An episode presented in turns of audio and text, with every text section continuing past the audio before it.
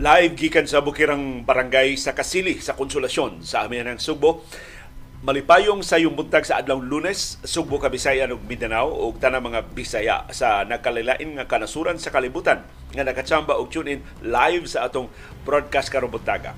Doon tay latest weather forecast habagat og localized thunderstorms gihapon mo ni dominar din sa ato sa Sugbo ug sa Kabisayan ug sa Mindanao Unsay latest ining duha ka low pressure area ang usa niya nasud sa PAR ang ikaduha tuwa pa sa gawas sa Philippine Area of Responsibility matud sa pag-asa gamay ra ang kahigayunan nga mamahimo silang mga bagyo.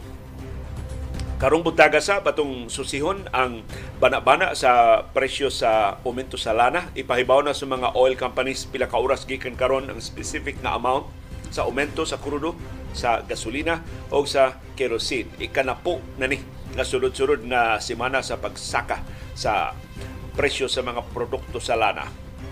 Samtang mga negosyante o bugas sumay ni auhag sa Department of Budget and Management o sa administrasyon ni Presidente Ferdinand Marcos Jr. na mahimo ba dugangan pa ang ayuda sa bugas sumay. Gusto silang second round sa ayuda. Kita wa pagalit ka first round ang Manila. Gyud mo igipalabi sa Malacañang nakaapod na silang apod-apod na silang mga ayuda sa bugas sumay ambot ko na schedule na ba ang 15,000 pesos kada usa ka rice retailer nga ayuda nga ipahang, ipanghatag sa Department of Agriculture o sa Department of Trade and Industry. Ngadto ni sa mga gagmay in town nga mamaligya sa bugas sumay. Samtang sa plitihan, Gitakda na sa LTFRB ang public hearing karong Setyembre 26 sa mga petisyon sa aumento sa plitihan. Mga transport groups nangandoy sab nga mas makiangayon ang pag-apod-apod sa fuel subsidy kaysa nangagi nga mga higayon daghang drivers ang naglaway lang wa makadawat sa fuel subsidy way klarong pagpasabot sa gobyerno nga nung pinili ra ang mga drivers nga makadawat. Kini 1.3 million ka mga drivers wa ra kumingking sa kinatibuk ang gidaghanon sa mga driver sa mga sakyanan pamasahero dinhi sa tibok Pilipinas apil na sa ato sa Subo o sa Central Visayas. Giunsa man pagpili ang mga beneficiaries ng mga drivers o mga trabahante sa transport industry. O karong buntaga sa maayo ni balita dunay giutang ang gobyerno sa Pilipinas gikan sa World Bank para unta ipamalit og mga bakuna. Unya mas daghan man ang donasyon ng mga bakunang niabot So doon ay sobra nga kwarta ang administrasyon. Ilang ang nakanindot aning mga loan program sa World Bank, doon na apelido. So yun ang World Bank, kini magasto rin para vaksin. Di ni magasto para sa laing mga katuyuan. So napugos og suwat, ang Marcos administration sa World Bank, wa na mi, di na mi mamalit o mga bakuna. Kung man klaro, ang mga bivalent vaccines, so mga ni mahurot. Kanusa pa na na-expire, So, wa na giklaro ang pagpamakuna din sa ato. Plus doon na mga Certificate of Product Registration ang Pfizer, mahimo nang ipabaligya ng ilang mga bakuna diya sa mga ospital o sa atong mga botika.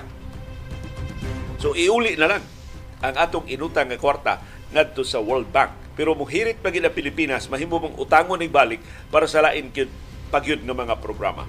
Basta pagkapalautang gyud na lang gyud ining administrasyon na o karubutaga na bisto ni binuang laing binuang sa Departamento sa Edukasyon gidali-dali nilang usab ang leksyon sa mga bata sa araling araling panlipunan.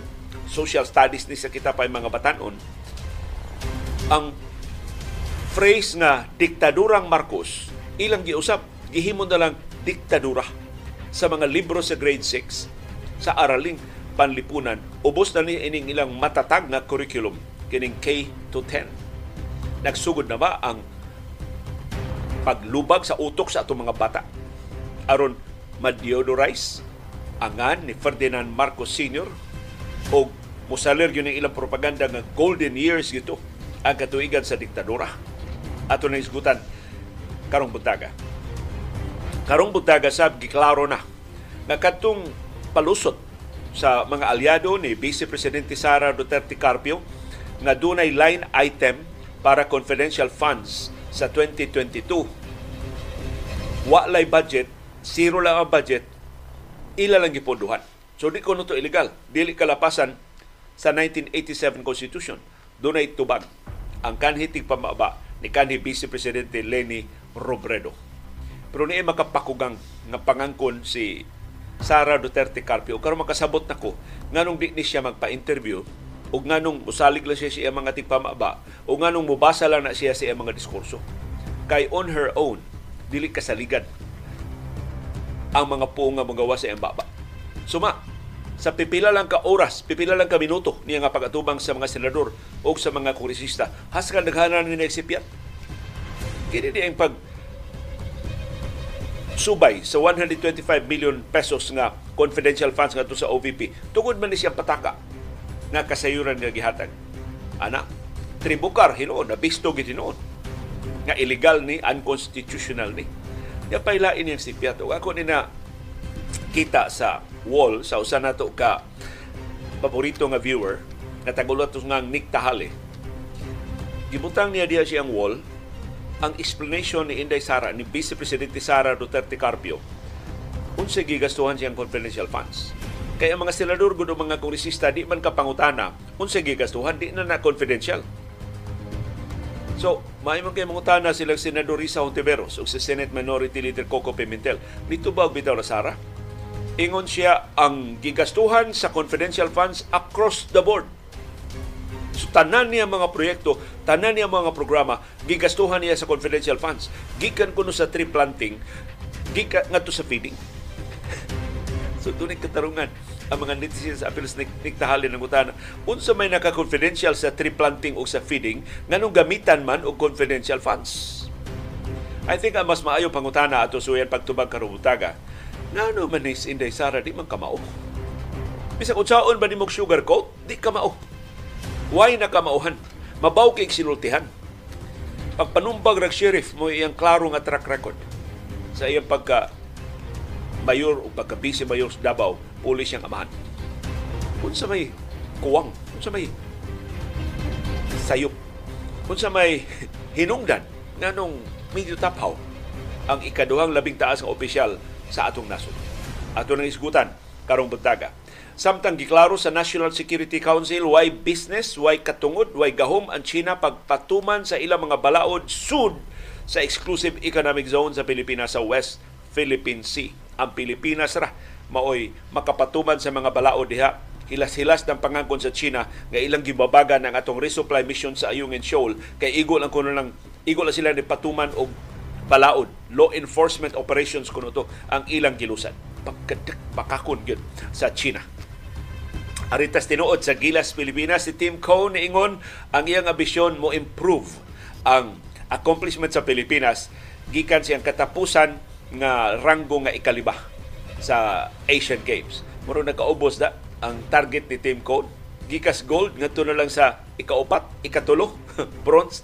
Basta di kuno kung mahimo dili ta mo us-us sa ikalima or ato pag yung malabwan ang ikalima nga ranggo. So modest ang goal ni Tim Cone para sa Gilas Pilipinas sa Asian Games nga magsugod na karong buwana. Og gitapos na ang World Cup kagabi, kampiyon ang Germany, ilang gipildi ang Serbia, napildi sa ang Estados Unidos sa Canada. So pauli ang mga Amerikanhon karong adlaw nga way medalya. Sa ikaduhang sunod-sunod nga World Cup, way medalya. Although improvement ang nahitabo karon tuiga kay number 7 naman sila sa niaging World Cup dito sa China, number 4 sila karon ang Estados Unidos. Og si Luka Doncic, dunay bag-ong eksklusibo nga club nga iyang nasakupan sa iyang talag sa performance sa World Cup sa basketball. Ug sigon sa coaching staff sa Slovenia, si Luka Doncic usa ito makalimtan nga 24 anyos pa maoy ehemplo sa usa ka magdudua nga nahigugma sa basketball dili mo pasumangil nga superstar siya wa dili man ni importante ni duwa pahuway lang siya siya o paduwaon lang siya o pila ka minutos si Luka Doncic kada duwa makita nimo maglumpayat mura siya mahinangup sa kahigayunan nga makaduwa siya Muna perting pinanggaa aning Luka Doncic sa mga fans din sa Pilipinas o sa ubang kadasuran sa kalibutan. Basta daghan na kay bag-o nga tawo nga mga bata, mababay man og malalaki, ginganlag luka. daghan na sa kay kong nailhan nga mga iro, ginganlag luka. daghang giga sa popularidad ni Luka Doncic pero mao ni ang rason. Ang iyang passion, ang iyang kakugihan, ug yung way pagkapi way pagpili sa mga duwa. So maabot kinsa may mga superstar sa NBA nga ni duwa sa World Cup.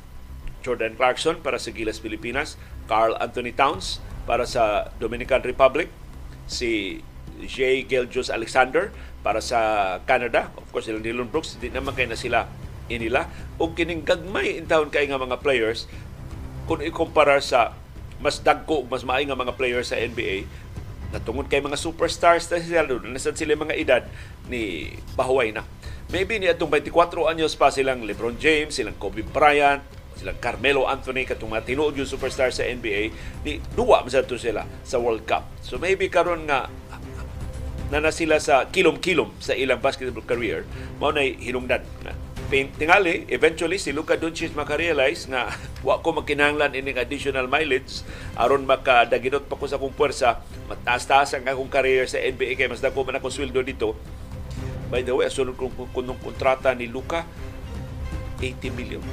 So siya mo labing unang magdudua sa NBA maka 80 milyones dolyares sa usa lang ka season o sa atong viewers views ang inyong mapuslanon nga mga opinion sa mga isyong natuki o wa matuki sa atong mga programa. O sa atong kasayurang kinoy kuyan. Ang latest sa kumbate ni Dr. Rowena Burden nga mo nakaako mauray nangahas sa pagsukol way lain nga nangahas sa pagsukol ni Gobernador Gwendolyn Garcia. O sa akong pag-ingon way laing nangahas sa pagsukol ni Gobernador Gwendolyn Garcia, maglakip na nako. Kay akong gipili maybe tinalawan ni or pag, paglikay lang og dugang komplikasyon tagsan lang kumuhisgot o mga issue mahitungod ni Gobernador Gwendolyn Garcia. Diyang iya kong gikiha og libelo 16 years ago, kada adlaw na kong patilon kini mga binuang kining mga ako na perceive nga din maayo nga mga binuhatan ni Gobernador Gwendolyn Garcia dinhi sa ato sa Sugbo pero nipili ko nga mui mutuki o guban nga mga usay din ang ganito maghisgot ni Gobernador Garcia. Pero sa credit kini pagbatuod sa kaisog doon ingon pamahala ni Dr. Rowena Borden siya mo ni Barong siya mo nangahas iyang ginganlag mangangan iyang gipasangilag sa iyang nadunggan nga mga pinuang si Gobernador Gwendolyn Garcia.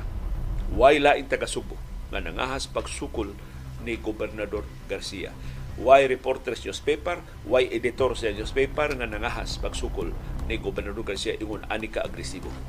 O atong pasalamatan si Dr. Rowena Borden mahimo daytang manaway ni Gobernador Gwendolyn Garcia mahimo daytang musukol siyang kahawon nga dili ta mapriso ini kaugma nga dili ta magtinggagol sa daghan kay mga kaso ini kasunod si Mana.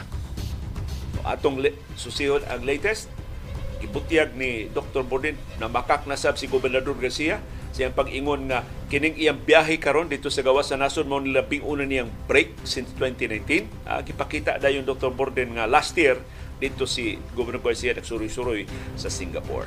Paabuta ang atong kuy-kuy karong buntaga.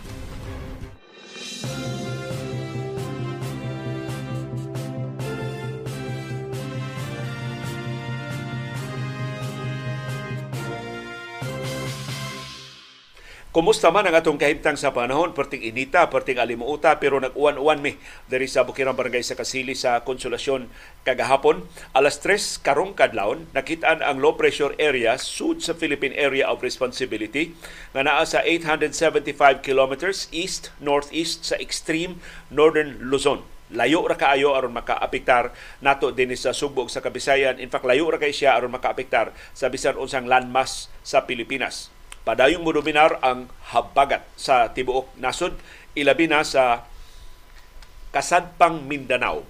So igo sa habagat sa kasadpang Mindanao pero kita dinhi sa syudad ug sa probinsya sa Subo igo ta sa bagat ug sa localized thunderstorms.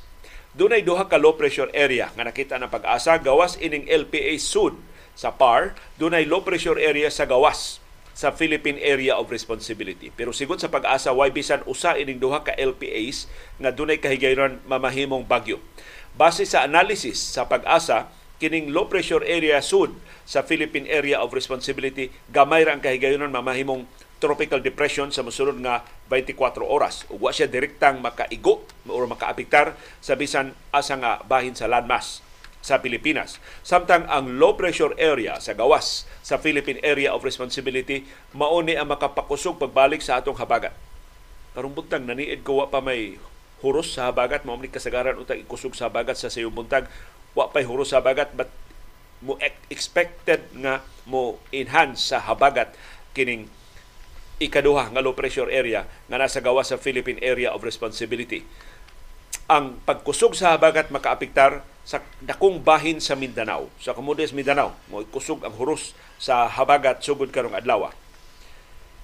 Bisan kon ang low pressure area naa sa gawa sa Philippine Area of Responsibility, dakong bahin sa nasod ang maapektuhan sa pagkusog sa habagat. Pero bisan pa ini, matod sa pag-asa, why gale warning nga ilang luwatan. So, kusog ang habagat pero dili siya makapadagko pag-ayo sa bawd. Ang atong kahimtang sa syudad ug sa probinsya, kahimtang sa panahon sa syudad ug sa probinsya sa Subo, sa Bohol, sa Siquijor, sa Negros Oriental, mapanganuron ngadto sa mapanganuron ang atong kalangitan kaayo. Cloudy to partly cloudy to cloudy skies So nga kung binisaya na mapanganuron ngadto sa mapanganuron kaayo ang atong kalangitan dunay patak-patak kapag uwan, pagpanugdog o pagpangilat tungod sa habagat o tungod sa localized thunderstorms. Unsa aktual nga kahimtang sa panahon sa inyong tagsa-tagsa ka mga lugar palihog ibutang sa tong comment box aron ato masumpay ining latest weather forecast sa pag-asa.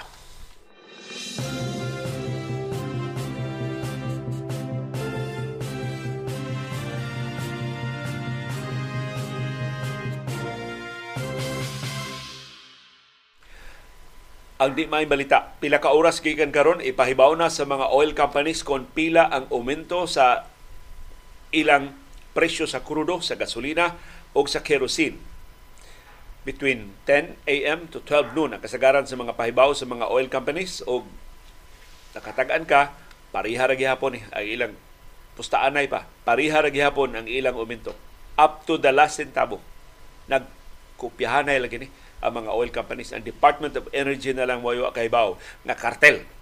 I-cartelize na nila ang pagtakda sa presyo sa lana diri sa ato sa Pilipinas. Wa na gawas nun nga kompetisyon.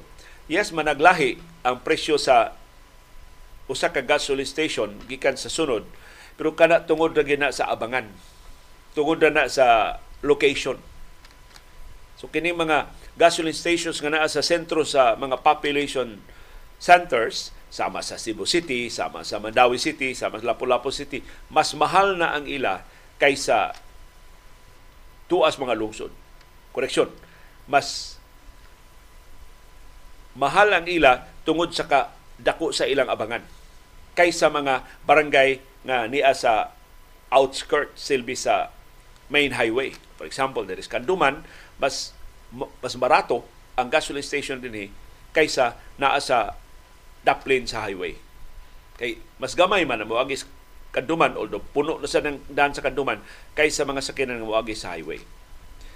Akong koreksyonan akong unang sulti nga mas barato dito sa ubang kalungsdili, mas mahal sa ubang kalungsuran kana tungod na sa na sa freight charges. Mas barato ilang abangan dito pero doon na mo sila additional nga gasto sa paghatod sa tanker sa gasolina. Pero grabe na sa ng paginansya. Eh diha sa mga kalungsuran. Dako kayo ang ilang patong.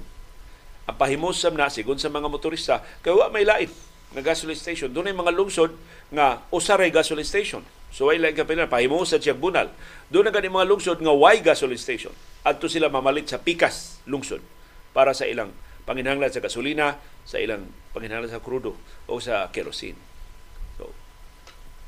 Sagol pahimos na sabni ang pagtagda sa presyo sa nagkalilain nga mga gasoline stations dinhi sa atong syudad ug sa probinsya sa Subo ug sa ubang bahin sa Pilipinas. Sa mao ni bana-bana sa mga eksperto sa industriya sa lana, ang presyo sa krudo mosaka sugod ugma Martes og between 30 centavos and 60 centavos per liter. Ang presyo sa gasolina gitakdang mosaka og 10 centavos ngadto sa 40 centavos ang kada litro. Ug ang presyo sa kerosene gitakdang mosaka og 20 centavos ngadto sa 50 centavos sa kada litro di natay di nata kabalikay ani mura og padong na gid ni nga maglisod na gid ta sa pag-abot sa presyo sa naguna nga mga palaliton. Kaya matakdan manggod ang tanang mga palaliton matag higayon mo saka ang presyo sa lana.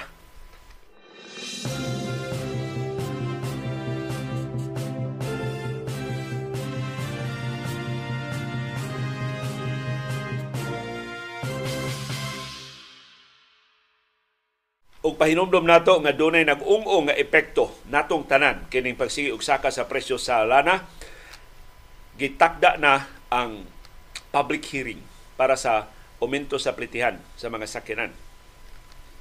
Hinaot dinis ato doon sa public hearing aron dunay kahigayunan ang mga pasahero pagtambong sa public hearing.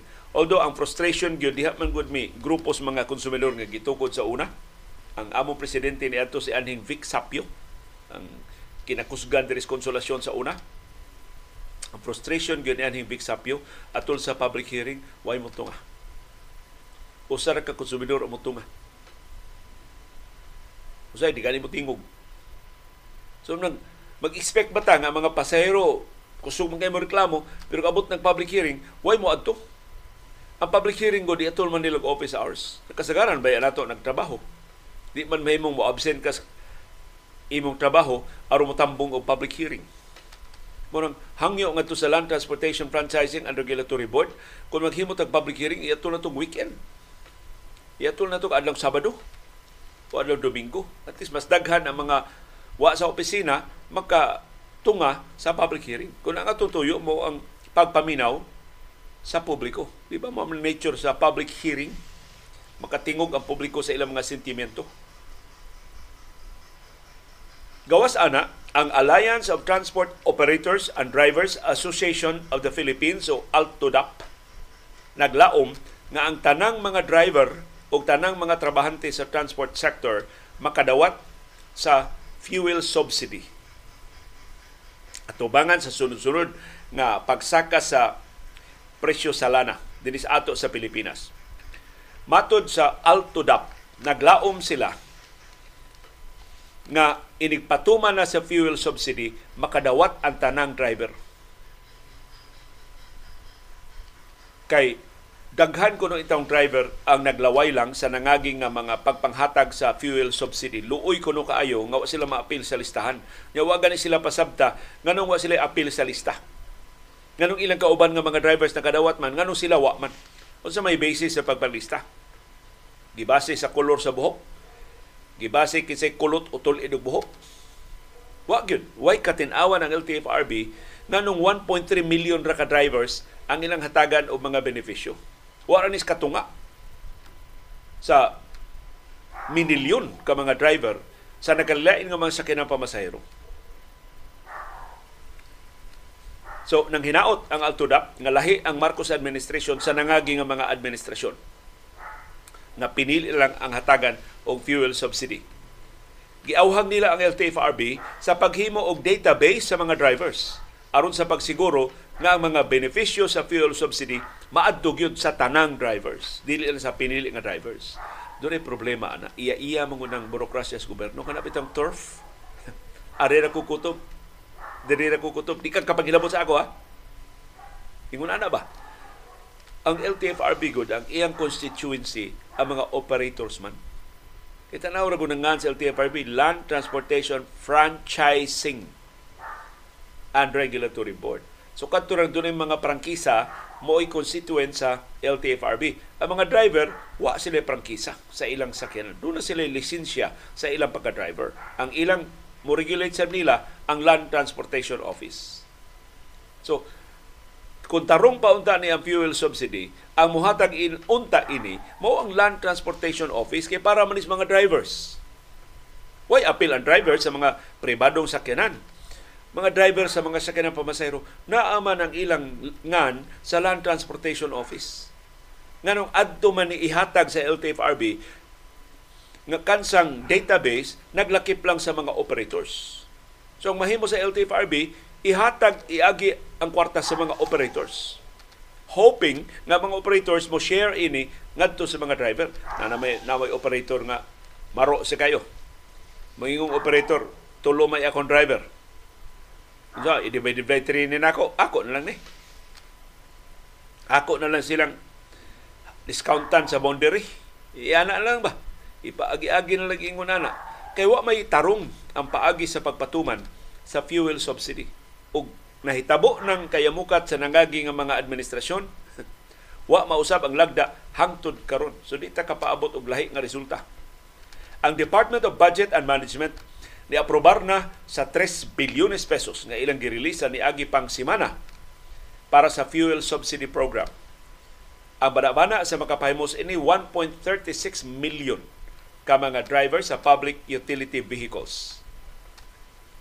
Giauhag sab sa mga transport groups ang mga operators sa paghatag ngadto sa mga driver sa fuel subsidy kay ang mga driver man mo nang patubil kada adlaw sa ilang mga sakyanan. Ang fuel subsidy dili kwarta, ipaagi ni siya og fuel subsidy cards nga ma-avail sa mga driver sa accredited nga mga gasoline stations. So dili sabta ng gasoline stations ini ang gimobilize sa Department of Budget and Management sa Land Transportation Franchising and Regulatory Board o sa Land Bank of the Philippines sa pagpatuman sa fuel subsidy. Base sa master list sa eligible nga mga beneficiaries, ang Land Bank of the Philippines mo distribute sa mga subsidies pinagi sa nakalilain nga mga modes of payment. So mahimong ipaagi og ATM, mahimong ipaagi og over the counter pero matod sa Land Bank, di pa silang kalihok sa pagkakaron kay wa pa moabot ang kwarta nila, wa pa sa sila instruction sa LTFRB, unsay procedures, unsay mechanics, unsay schedule sa pag-apod-apod ining maong mga hinabang. Sus, nagpungasi na ang press release, wa pa man di madawat ang kwarta sa implementing agency nga mao ang Land Bank of the Philippines. Matod sa Department of Budget and Management, ang mga beneficiaries sa fuel subsidy program hatagan og one-time nga fuel subsidy. Pero lain-lain na fuel subsidy nga ilang magamit base sa ilang mode of transportation. Ang labing dakong madawat mo ang mga driver sa modernized public utility jeepney. Makadawat silang tag 10,000 pesos kada usa. 10,000 pesos ang madawat sa mga driver sa modernized utility vehicle express 6,500 pesos ang madawat sa traditional PUJ drivers. Ang traditional UVE makadawat sa og 6,500 pesos. Ang public utility buses nga drivers makadawat og 6,500 pesos. Na kining buses ang makadawat ini ang operator na. Kaya di man ang bus driver mo mo patubil, di ba? Ang operator man. Ang minibuses, 6,500 sab ang madawat. Ang taxi, 6,500 pesos up ang fuel subsidy nga madawat sa mga taxi drivers ni. Kaya di man operator, mao mo patubil sa taxi. Ang shuttle service taxis, 6,500 pesos up ang fuel subsidy nga madawat. Ang Transport Network Vehicle Services o TNVS, mo ni ang Grab, 6,500 pesos sa madawat sa driver. Ang Tourist Transport Services, 6,500 ang school transport services, 6,500. Ang mga field cabs, 6,500. Ang mga tricycle, 1,000 pesos ang fuel subsidy nga madawat. Ang delivery services, kato ni mga delivery riders, makadawat og dag 1,200 pesos. Pero, why katinawan ang LTFRB? Giyon sa pagpili ang mga beneficiaries. Ug nga wa i-appeal ang mas daghan nga mga drivers ining gipanghatag nga mga fuel subsidy. Sama sa naandan, hanap pas panas ang mga mechanics sa mga lagda ang kamakiangayon sa mga programa sa atong gobyerno. Hinaot mas makiangayon ang LTFRB sa ipahigayon nga public hearing mahitungod sa aumento sa plitihan gitagda unya sa Setyembre 26. Ang mga transport groups ni petisyon og 5 pesos nga aumento sa minimum nga plitihan. Apil na ang provisional adjustment nga piso. So, 5 pesos ang ipangayo, but in the meantime, nagsige pang public hearing, mahimo pa unhan lang piso aron di kaayo maalkanse ang mga drivers. Tungod sa padayon nga pagsulbong, hapit kada semana nga pagsaka. In fact, ikanapo na ning semana sa sunod-sunod nga pagsaka sa presyo sa lana. Nipadayag og kasubo ang mga transport groups na way hunong ang pagsaka sa presyo sa krudo o sa gasolina nga may kasagaran nilang gamiton sa ilang pamasada kada adlaw. bisag gamay na lang kayo ang ilang kita pero niingon ang mga POG drivers mapugos sila sa pagpamasada. Kaya man sila lang kahinguan kung sa may ilang pakaon sila mga anak? Kung sa may ilang ibuhi sa ilang pamilya? Pero makakita ni og alternatibo nga mga trabaho mobalik ni panguma magkargador ni spear family driver. Privado na lang sila nga mga driver sa mga pamilya. O mga apply na og trabaho sa mga kompanya kaniadto kuno daghang mga apply pagka-driver diha sa og pagkamekaniko diha sa dako kay nga mga kompanya karon doon ako ni karaan ba siya mekaniko sa usa ka dako kay kompanya dinhi Sugbo di lang natunganlan ya kaniadto sa ilang panahon ang ilang posisyon dagko kay sila sweldo, dagko kay sila mga benepisyo, nya, mga regular sila nga mga empleyado, ang ilang posisyon inigritero na nila sundan sa ilang anak o sundan sa ilang pag-umangkon o basta ilang parente. Mura bag insentivos man isin, buutan man ka, nilungtad ka, ingon ni kadugay, sige, makarekomendar ka parente. Labi ng parihan ni mong skill, atong i-train. Dili pa dahil ipuli sa imong senior position, pero i-train nato sa samang posisyon. Mo ko na naandan sa mga dagkong kompanya sa una. So karon iyang apo, maumay niliwat niya pagkamekaniko, iyang gikuyugan ngadto sa kompanya. Iya kunong gipangita ang iyang mga supervisor nang retire naman sa pulos ng mga bago. So nagpaila siya ako si so and so mekaniko ko ining kuan dako kay kog sweldo sa una. Ini mo ang kompanya. Mahimo ba? Akong i-apply akong apo. Nagkailangan mo din dugang pang mekaniko. Maikay ni akong apo. Ako ning gitrain og apil. Gawa sa training sa TESDA Doon ko sa itubag sa HR. Dito ba siya kipasa sa HR sa kompanya? Sir, wa na, wa na miroy mga driver o mekaniko nga i-direct hire. So wa na sila organic personnel nga mga driver o mekaniko. Siya, niya kinsa may mo ayo ang inyong mga sakyanan. Siya, sir, wa na sa tayo sakyanan. So, kadaghan pa na sakyanan mo hatod sa inyong mga produkto sa mga tindahan. Kay kay bawo na tayo mo sa ni produkto ha. Giingnan siya sa SR, sir, pulos na outsource. Kanang tanang truck, dili na amo. Amo ra nang gi-outsource. So, nag-outsource may kompanya, sila mo hire og driver, sila mo hire og mekaniko, sila mo provide og truck para ihakot sa itong mga produkto. Kanong nausab man, siya kay makasave man. Dako kuno kay masave, minilyon ka pesos ang masave sa kompanya kaysa mag-maintain siya ang iyang kaugalingong fleet of vehicles. Sus kaluoy mga driver. Limitado ang ilang ma-applyan. Kung di sila mamasada, adto sila tugpa sa ahensya. Jadi mo kalimod, kasagara sweldo sa ahensya, minimum. Kunya, minimum sa ba mga benepisyo. Lahi bag direkta jud ka nga trabahante sa usa ka kompanya. So mao ni karon ang business model sa mga dagkong kompanya, di na sila mag-maintain o mga sakyanan So di na sila mo hire o mga driver, di na sila mo hire o mga mekaniko. Gi-outsource na ninilang tanan. So unsay mahitabo kung ang mga driver aprobahan ang ilang petisyon sa 5 pesos nga aumento sa plitihan. Gikan sa 12, mahimo ng 17 ang atong minimum nga plitihan dinhi sa Pilipinas, sa Subo, sa bahin sa Pilipinas. So dako na sa kay ni. Kung saan na to pag abot ining plitihan nga 17 pesos na ang minimum. Sa ato pa ang patong ini mas dako pag ang atong sulan gilansang pamanhangto ding higayuna.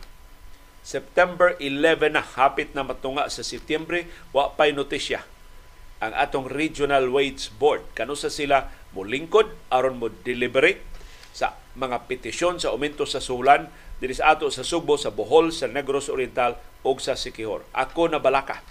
Kasama sa nangaging katuigan ang atong Regional Wage Board maoy iwit, maoy kinauwahian, kinauwahian nga mo paumento sa atong suhulan.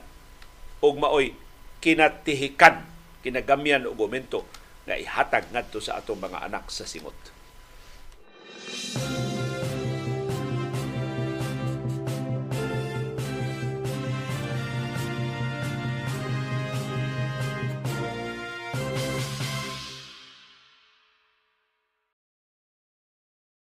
Para nako maayo ni balita nga gipadangat ni Finance Secretary Benjamin Diokno nangutang ang Pilipinas gikan sa World Bank para ipamalit og mga bakuna.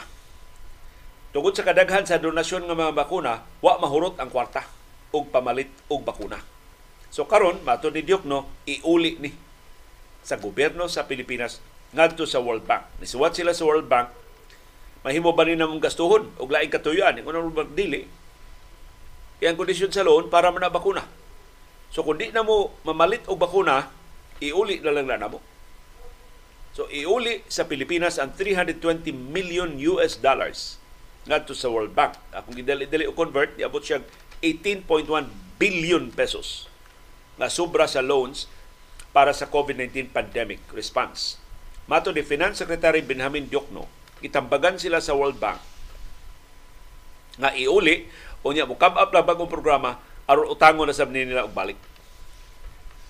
Ang administrasyon ni kanhi presidente Rodrigo Duterte porte dako ang utang sa World Bank aron pagtubag sa mga panginahanglan sa pandemya. Apil na ang pagpamalit og mga bakuna batok sa COVID-19. Ang grabing pangutang sa Duterte administration ni paborot sa atong utang sa Pilipinas og ning gitawag nga debt to gross domestic product ratio debt to GDP ratio. Pasabot na unsa kadako ang atong utang ikumpara sa gidakon sa atong ekonomiya.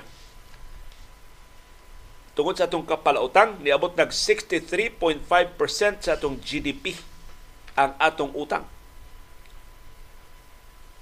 Mas taas na kaysa internationally recommended threshold nga 60%. Pero matod ni Diokno o ni Presidente Ferdinand Marcos Jr., sige lang gyapon ta og pangutang. Kaya pa sa atong ekonomiya ang dugang mga pagpangutang. Kay kung di sa kuno ta utang, di man sa ta lambo. Mo na nilang linya karon. Aron ta mo lambo, mangutang ta. Kay kung di ta mangutang, mutubo lang ta 1% kada tuig. Hinay kaayo ang pagtubo sa atong ekonomiya kung di ta mangutang. Wa gid sila hisgot kinsa mo bayad sa utang kay di man sila mo bayad. In fact, mo bayad ani asunod nga henerasyon. Kitang hinog-hinog ng pangidaron posibleng di na ganit kaapil, kaapil og bayad ini utanga. Sa kapaita. Ining attitude sa atong gobyerno. So kining na sobra nga loans nga ipamalit unta og mga bakuna iuli na ngadto sa World Bank.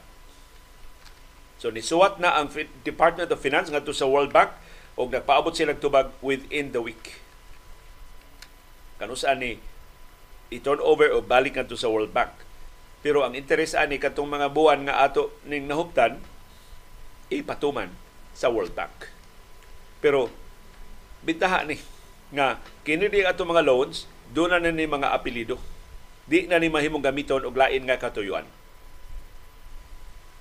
Kay kung imong gamiton ang lain katuyuan, ma-blacklist ka sa World Bank, sa International Monetary Fund o sa mga lending institutions. So may na nga garantiya nga di na mabulsa kini kwarta ha. Kay ang World Bank alerto na kayo. Ang World Bank bayan ingon na one-fifth ikaliwang bahin sa itong nasunong budget ang kawaton kada tuig. Kay wa pagin mapadlong ang corruption din sa ato sa Pilipinas. So daghang salamat. Wa mahurot o gasto ang atong inutang para sa bakuna. O dagan salamat nga dunay kondisyon ang World Bank nga ang kwarta magamit lang para sa bakuna. Otherwise, ni adto na sa confidential o intelligence funds karon.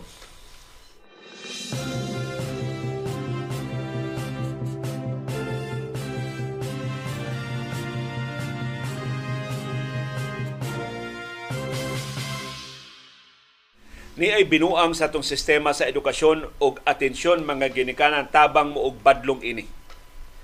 Gibutyag kining bag-ong mga libro sa Departamento sa Edukasyon nga gigamit pag-revise sa kasaysayan.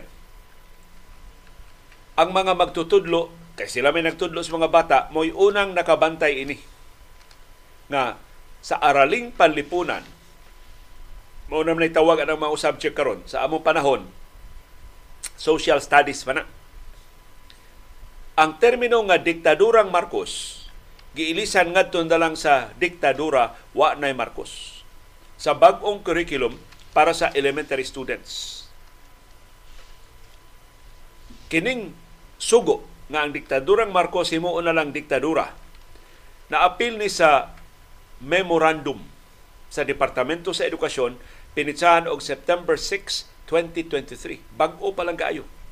Lima pa lang kaadlaw ang nilabay. Ang DepEd Memorandum nag-cover sa araling panlipunan para sa 6th grade students. Matod sa Alliance of Concerned Teachers, pinag siyang representante sa House of Representatives nga si Deputy Minority Leader Franz Castro, klaro ning pagsuway, pagpapas sa culpability o pag-deodorize sa ne- pangan ni Ferdinand Marcos Sr. Pagpahumot sa nga ni Marcos o pag-absuelto niya sa iya mga abuso atol sa martial law. Mato ni Castro, this is a clear revision of history and an insult to the countless victims of human rights abuses and atrocities committed during the martial law period pakauwaw og dako ning insulto sa mga biktima nga gipamatay, gipanglugos, gipangluba, gipanglubong, gipadamastamasan atol sa martial law, atol sa diktadurang Marcos. Ningon sab si Castro nga ang memorandum sa DepEd is a violation of Republic Act 10368 which provides reparation and recognition of human rights violations during the Marcos regime. Maayon na lang na institutionalized na ang pag ila sa pangabuso sa grabing pag-abuso sa gahom ni anhing presidente Ferdinand Marcos Sr. So di na gini nila manigar. Gawas kung ilan na sang i-repeal kini.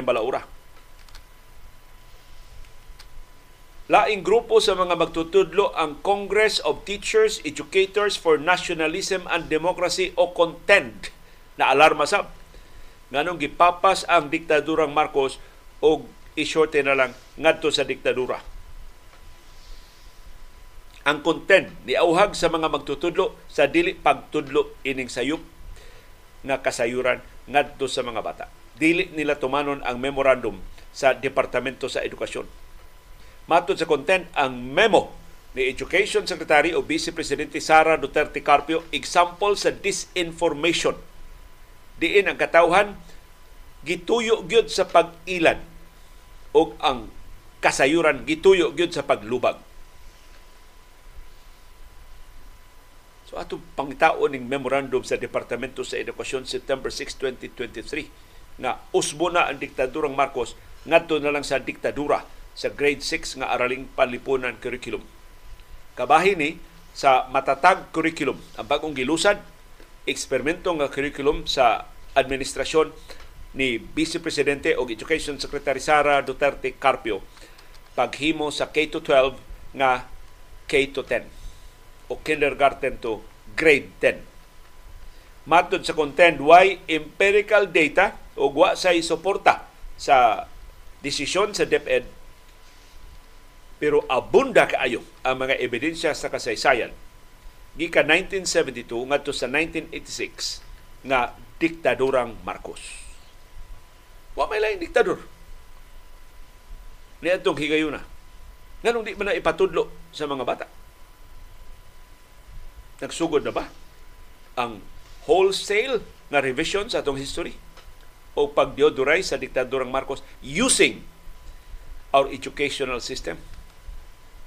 Si Bacolay Orato, pang, pangugatan na sa ni Vice Presidente Sara Duterte Carpio, mutibugsok yun siya sa kasaysayan na usa sa labing banga, usa sa labing taphaw, o usa sa labing di kamao sa atong mga education secretaries. Kalayo rang Inday Sara sa rangagi natong mga education secretaries.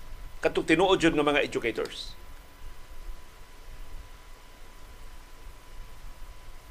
Kay kadako ining kadaot. Kundi mabad kundi ni mabadlong. Tiyaw na kanang umaabot nga mga henerasyon. Grade 6 ikadagko nila. Moingon na sila ngilngiga tong Marcos oy. Humot kay ito ay kitsa man nag-ingon ninyo nga dautan tong Marcelo. Gibrainwash naman sila diha sa eskwelahan. Mao ba ni hinungdan nganong generous kayo si Presidente Ferdinand Marcos Jr. ni Education Secretary Sara Duterte Carpio bisag line item sa confidential fund sa Office of the Vice President gipuduhan gini 125 million pesos in 2022 of course mas dako na ang iyang confidential funds ubos sa 2023 budget o kung maaprobahan sa 2024 budget. Mao ba ni? Kay gigamit niya si Sara or nisaad si Sara nga mutabang pag-deodorize sa nagkabulingit ng Lisbo nangaan sa mga Marcos diri sa ato.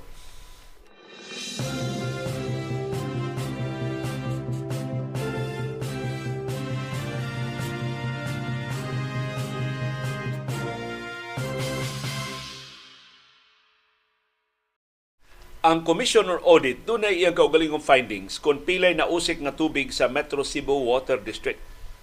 Matod sa COA, moabot og 322,465 pesos and 75 centavos per day ang mausik. Mo gitawag nga non-revenue water.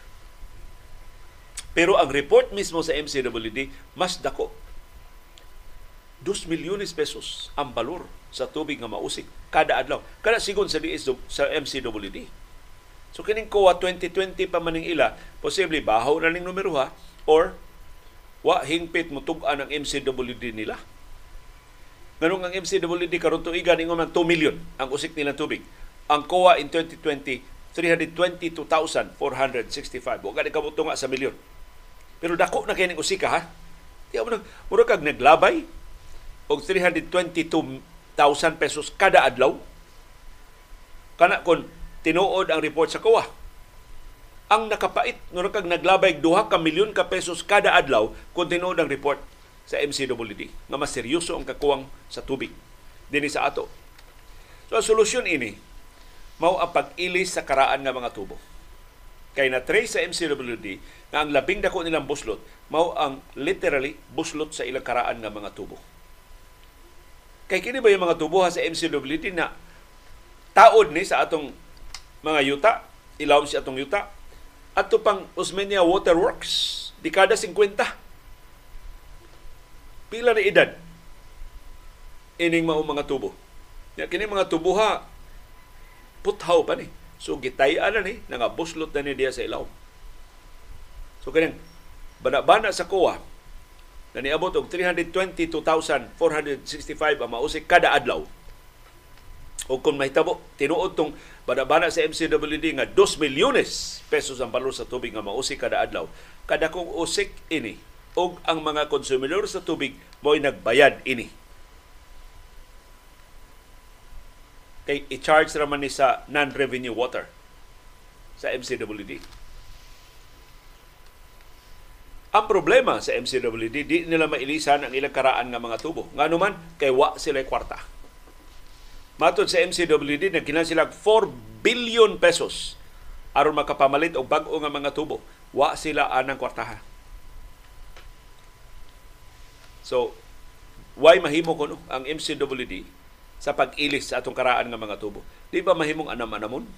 Kay sumpay mo mga tubo, pero anam-anamon ba samtang wa patay kwarta, kini lang una ma, na-record na to asa ang kinadaghanan nga non-water, non-revenue water Adto ta mo sentro dito, adto na to unahon dito. Unya, na nasa natin kwarta, sumpayan na sa na to og lain tubo. Na mas bago na. Mahimo ba na? Sa Metro Cebu Water District. Kay bisa kung saon sa MCWD, papangita og bago mga tinubdan sa tubig mo, agi siyang tubo nga busluton, mga usik na gihapon na. Dulan one-third sa supplies tubig sa MCWD di kaabot sa kabalayan. Mausik diya sa mga tubo. Mausik sa pilferage. Na masay mga mangawat sa tubig. Mausik ang mga leaks nga dugay kay matiman. Sa so, maabtag pila ka adlaw. Mintay mura na og fountain. Perting taasa na og sirit sa tubig. Ang Commission on Audit ni Buyag sa MCWD kay nisaka ang ilang non-revenue water sukad sa 2020 og ang average annual loss moabot og 117.7 million pesos. So kung imo nang i-convert og adlaw, 322,000 pesos kada adlaw ang nausik sa tubig.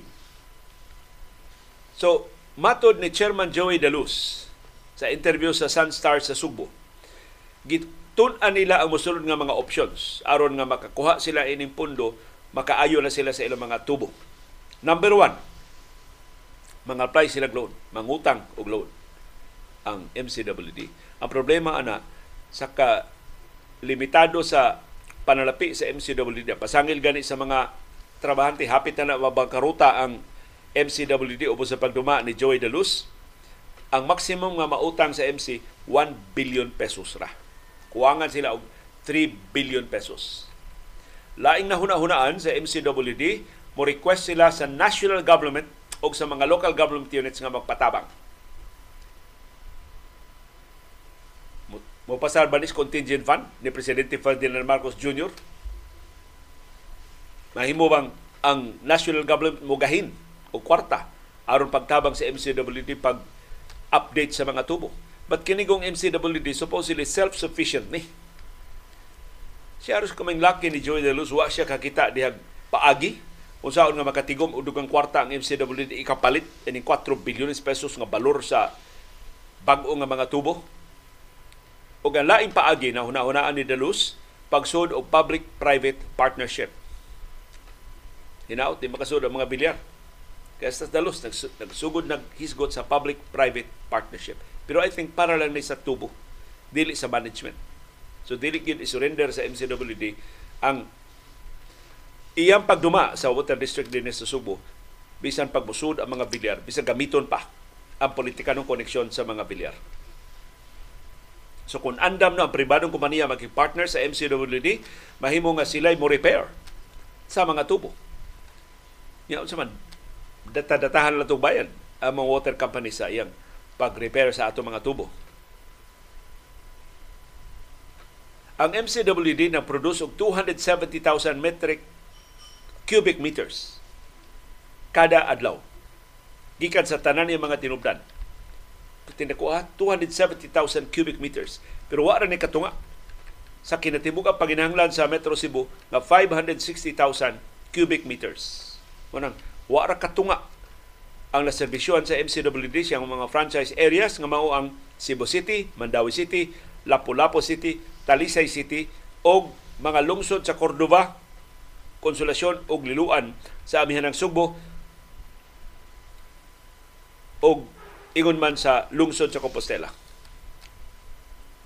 So, kuwang ang serbisyo sa MCWD but largely tungod aning ilang leak di mo dulan one-third sa ilang produksyon ang nausik.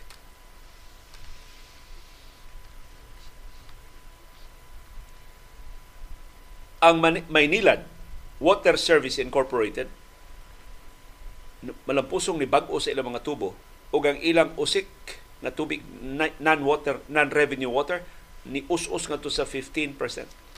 In fact, ang Maynilad pipila ka tuig ni abot yung 9% ang ilang non-revenue water. Pero dako magugutong kay pribado na mga kompanya ang nagduma sa mga water system. Mao na bintaha. Kung pribadong kompanya na, di na siya problema kwarta kay makautang man ang pribado nga kompanya unya doon siya gid expertise pagda sa negosyo. Pero di sabtanan. Ang mga bilyar, pribado man ning ilang prime water, kasagaras mga water districts gi-take over sa prime water, ni mahal ang bayranan sa tubig, ni bati, ni ubos ang kalidad sa tubig, o nataktak ang mga trabahante sa mga water districts. Mao na nahitabo sa mga water districts nga gi-take overan sa mga bilyar. Na of course, bako maka-take over ang mga bilyar sa MCWD, say, sayon kay nila pagpangutang og more than 4 billion, pero mangutang ba? ang mga bilyar aron i-update sa mga tubo. Moingon na mga bilyar, mong gasto gyud 4 billion. Pila pa katuig na namong mabawi. Kaysa karon, bahala nag usik-usik. Minilyon man, mura man milking cow ang Metro Cebu Water District. Kung mauna ang dakong problema karon unsaon pag-ayo ang ilang mga tubo sa tubig.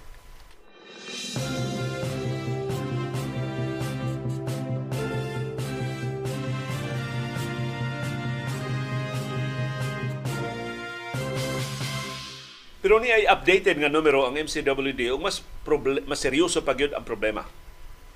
Gikan ni sa MCWD itself kini maong kasayuran.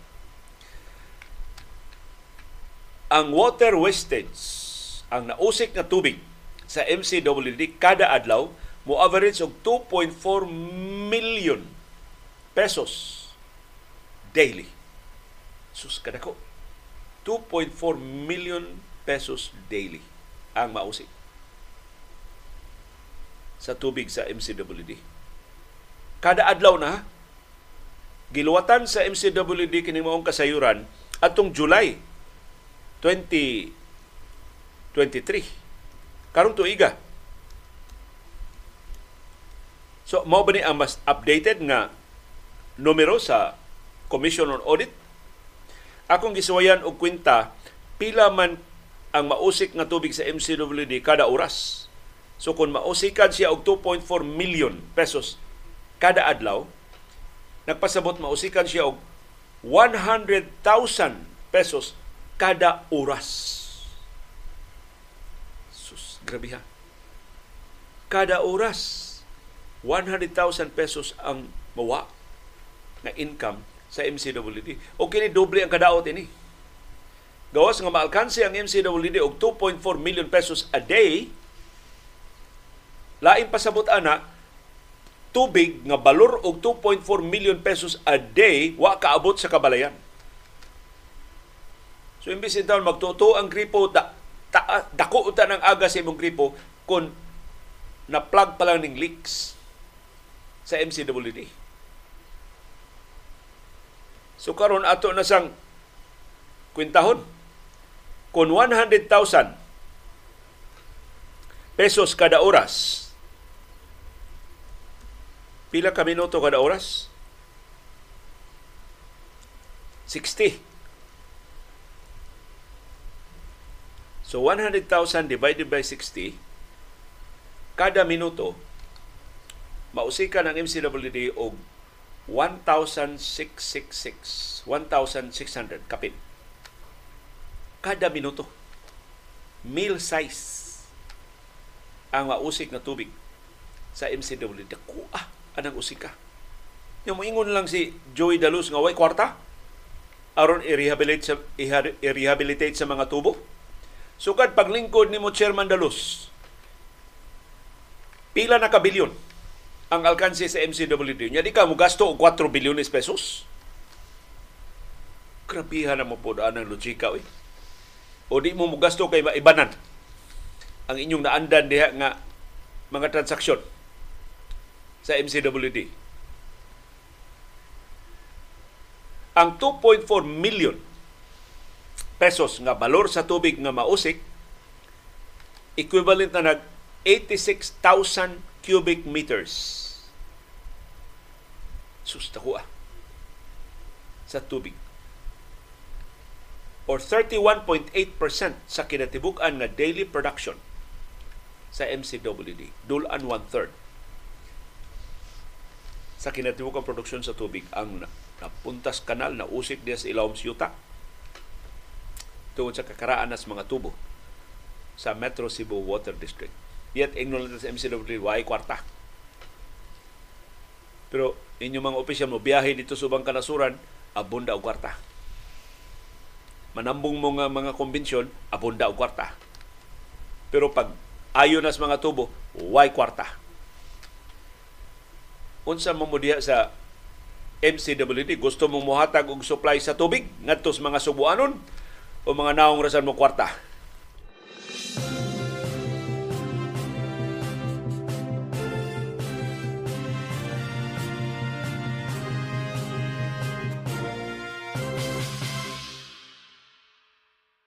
Arin na ta sa laing pangilan nga gihimo sa Administrasyong Marcos. Ya ilar bang gigamit graduado sa University of the Philippines nga si Kongresista Stella Kimbo. Na ay taga UP nga ni Sukol gitaktak. Ni ay taga UP ni Sipsip gipromote. Dako na kigranggo ni Kimbo sa administrasyon karon. Pero gisupo si Kimbo sa tigpamaba ni kani Vice Presidente Leni Robredo nga si Attorney Barry Gutierrez Kay ningon magud si Kimbo nga dunay line item sa confidential funds sa OVP, OVP Office of the Vice President nga budget atong 2022. Ila lang kunong gipunduhan kay zero man ang line item nga confidential funds. Pero ningon si Gutierrez, dili na line item, Your Honor. Ang tawag ana account category heading. Account category heading. Mura ba og na ana na daan gilista na ng daan fill in filling the blanks na lang ang gihimo sa General Appropriations Act. Og ang importante gyud dili unsa naa sa General Appropriations Act. Ang importante unsa sa aktual nga deliberasyon sa House ug sa Senado naghisgot ba sila confidential fund sa OVP? Wa. Precisely because the former Vice President Lenny Robredo did not request confidential funds. Bisag usa ka dako, way gipangayo si Robredo gikan sa Kongreso. Pero si Kimbo, sa iyang kasipsip, vice chairperson na siya sa usa sa gamhanang komitiba sa House, ang Appropriations Committee, niingon, ang Confidential o Intelligence Fund line item already existed in the Office of the Vice President's budget in 2022. So, niingon si Kimbo, legal ang pagbalhin ni Presidente Ferdinand Marcos Jr. og 125 million pesos gikan sa Office of the President ngadto sa OVP atong 2022. Kay ang CIF items ni exist na sa budget sa Office of the Vice President.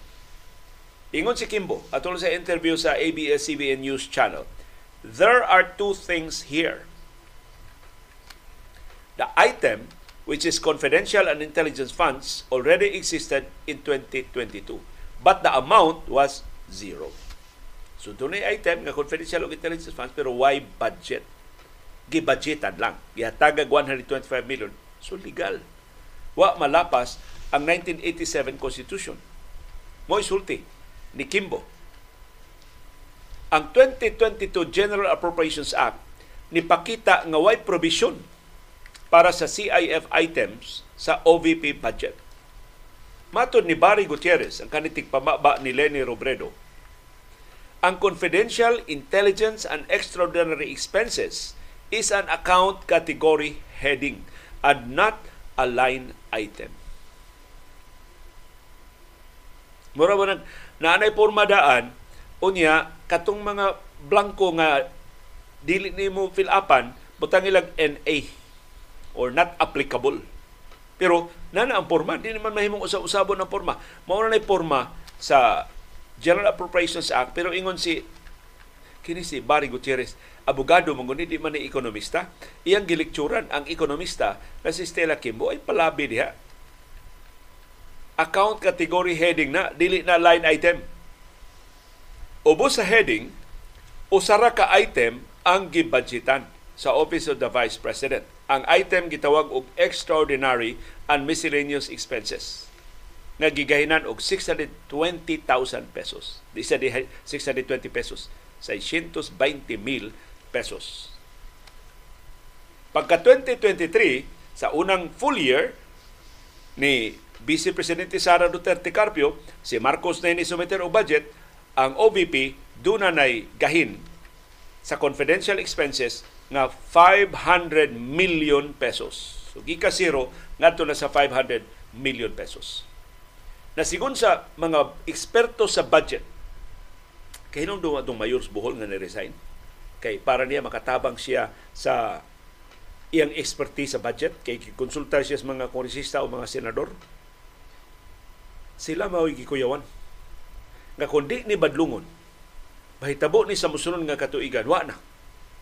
Wa na klaro ang atong budget. Dua-duaan na lang ang atong budget bisan unsay budget aprobahan sa Kongreso mahimo mahimurang usab-usabon sa Malacañang mahimo lang ipingpong ang mga pundo nakakwarta nagadiya preo pa o imo ni preo komisyon ni ikaw pre sobra naman ang imo ibana na to gamay be Matod sa usa ka eksperto sa budget, ang transfer of funds from the OP to the OVP is a violation of the Constitution. So di ni angay nga palabyon. Kay ang Kongreso ra mo dunay gahong pagahin og pundo. Ug di mahimong ibalin-balhin ang pundo. Ang bugtong higayon nga gitugutan ang pagbalin-balin og pundo augmentation. Mao pasabot ni kanhi Senate President Franklin Drilon. Mao na gitugutan sa Article 6, Section 25, Subsection 5 sa 1987 Constitution. Augmentation. Mapunan lang nimo ang budget sa usa ka item nga nagkuwang ang kwarta. Dili ka makabutang og budget sa usa ka non-existent item sama sa confidential funds sa Office of the Vice President. Kadaghang palusot ining administrasyon na ug daghang salamat nga daghan ang nagpakabana. Ni balimbing si Stella Kimbo pero ni tingog pagbalik si Attorney Barry Gutierrez ni pakabana si kanis Senate President Franklin Drilon. Pero si Lenny Robredo wa gid mo komentaryo. So kini si Lenny, gawas kung imo ni siyang iduot sa suok, di gid nimo tingog.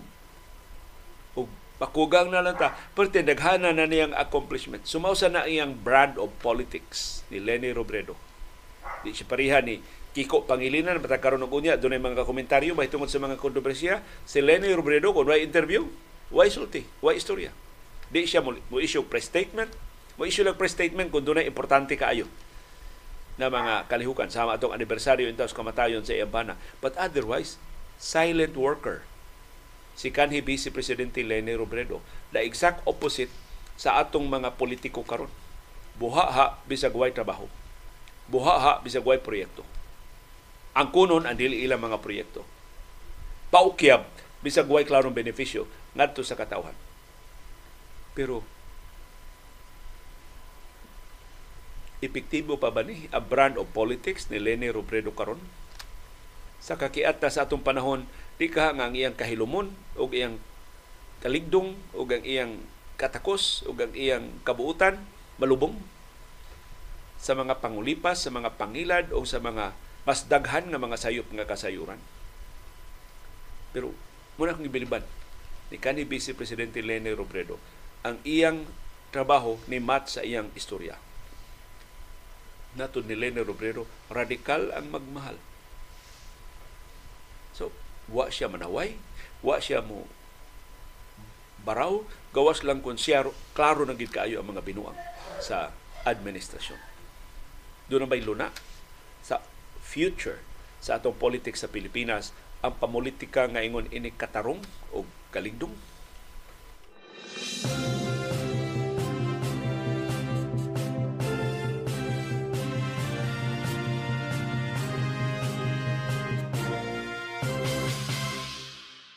og niay sa itong mga opisyal sa gobyerno nga wa gibisan gamay na lang pasumpingay sa katarong og sa kaligdong. Under questioning sa mga senador kay wa man siya sukit-sukita dito sa House of Representatives kay parliamentary courtesy man nila dito. Mga senador ningon sa sige parliamentary courtesy pero tubagan ni mga pangutana. Sa so, gipangutana si Vice Presidente Sara Duterte Carpio sa way pagbetray sa confidential nature sa imong budget? Unsa may makahatag ba kanamo og general idea? Giunsa nimo pagasto ang imong confidential funds. Tubag ni Vice Presidente Sara Duterte Carpio. The confidential funds were used across the board. From feeding programs to tree planting. Muna itubag ni Vice Presidente Sara Duterte Carpio Dunay sukaran ang pangutana sa mga netizens nga nakabasa ining iyang tubag. So unsa may rason nganong kinahanglan man nga himuong confidential ang budget para sa tree planting o sa feeding program. So kung tinuod nga na ang confidential funds iya gigasto para tree planting o sa feeding program, unsa may nakasekreto? Sa sekreto ang ingredients sa iyang feeding? Munang gamitan confidential funds para di mahibawan? Unsa may sekreto sa tree planting? Na sila magic tree nga kita gipananom? nga inigbunga ana inigtubo anang kahuya malimot ang tanan giunsa ta pagpanamastama sa iyang amahan ug sa amahan sa iyang presidente pero ni pangagpas si Nick Tahali ako ning ato ning paborito nga viewer si Nick Tahali doon na di siya nahibawan na tree planting activity ni Nesara nga makauwaw nga ang kunon. Ug posibleng mauna iyang girason ngano hasta tree planting iyang himuong confidential. Mato ni Nick sa ko na wall sa Facebook. Nganong dili man confi nga gamay ra may nasayod ini. Sa niaging Mayo ning tuiga, si Inday nagpahigayon og tree planting activity sud sa Mactan Benito Ebuen Air Base sa oras sa gabi. Gitamna nila ang luna nga abunda na kaayo og mga punuan sa kahoy. Kamo na lay sumada kung nganong confidential ni. Tungod ba nga tago ang maong kalihukan o ang ngayang ikauwaw ang maong kalihukan maong ilang gitago. Sakto. Sinek Dali. Kana bang mga photo op? Kanang photo op nga wagi kapuslanan ba? Kato lang ilang photo op sa brigada eskwela. Usa ka lingkuran ng gitabangan nilang pintal ano mo sila magtagsa og eskwelahan og og, og lingkuranan? Usa ka lingkuranan ang presidente o vice presidente yung magtinabangay og pintal? Ano ba klaro kayo staged? Klaro kayo mga di tinuod? Ako, amot, nakapintal ba ito lang? Kupot lang brush. Pag human, gita, gilabay lang ang brush. Pag human, naglitrato. Ang ngayon, ito kayo sila, nanilhig. Ang ngayon, ito kayo sila, si Presidente Marcos manikat-kats bongbong aron tapakan gikas Bagyo sa Buslos Bagyo. Pero hibaw na ang gutatan nga states ni. Kunya karon lahi ba ang pagduda kaysa karon nga ilan ang yung gikonfirmar? Nga ang confidential funds gigamit sa tanang kalihukan apil na tree planting og feeding. So nganong na confidential man? Aron lang yun way buhay aron lang gid sila kapangayuab kwintada sa Commission on Audit giun sa pag gasto ang kwarta. Yung special mention ni Nick Tahali ako na pleasantly surprised ko si Nick Tahali wa maluya. Kay atol kampanya giimbitar ming Nick Tahali dito sa ilang lugar kanang sa Pons Barbecue sa siyudad sa Lapu-Lapu. Ni sulti gisnik tahalin ako kapuya ni kapanya halioy ato panghago ato pang gasto. Ug ko nakarealize ko kagamay ra sa among nabuhat sa niaging kampanya kumpara sa kang niktahali. Kay kami igo raman ming mag house to house kami mong gasto sa among mga materialis nga mong i-house to house nag-amot-amot mi pero kutob ra mi dito sinik tahalin ingon tabang siya organisar sa mga watchers Unya mga negosyante din Subo nag-amot-amot para ni Lenny. Amot pila ra ilang gibayad sa kada watcher. Unya iglingi sa pikas partido wa ara, wa aras kumingking ang ila intawng para ba lang paniudto sa mga watchers para lang snacks aron di sila magluya dito sa ilang mga presinto gamay ra kay pero silang niktahalin ni tabang og organisar na so sa kinatibukan sa kampanya iyang mga sakyanan iyang kahimanan house to house ug uban pa. So niingos ni Tali, mao na akong last campaign, di na ko makapil-apil sa sunod. So kay na pakasabot ko ni Tali mo ingon na nga concentrate na lang ko sa akong negosyo o sa akong mga panginabuhi pero the fact na si Nick Tahali wa mo biya hinaot makapadasig na tuntanan dili ta maluya Bisa wa ta kahibaw sa itong dag-anan, sumapot nga mga pinili ay tikaso na sa, tiglubago na sa, dili ta maluya. hinaot magpadayon ta. Sa gamay na to mahimo, sa gamay na tong matampo, magpadayon ta sa pagpakabana para ining nasura. Kay kung wa na mo badlong nila, kinsa man. Ang makabaraw sa ilang mga binuang.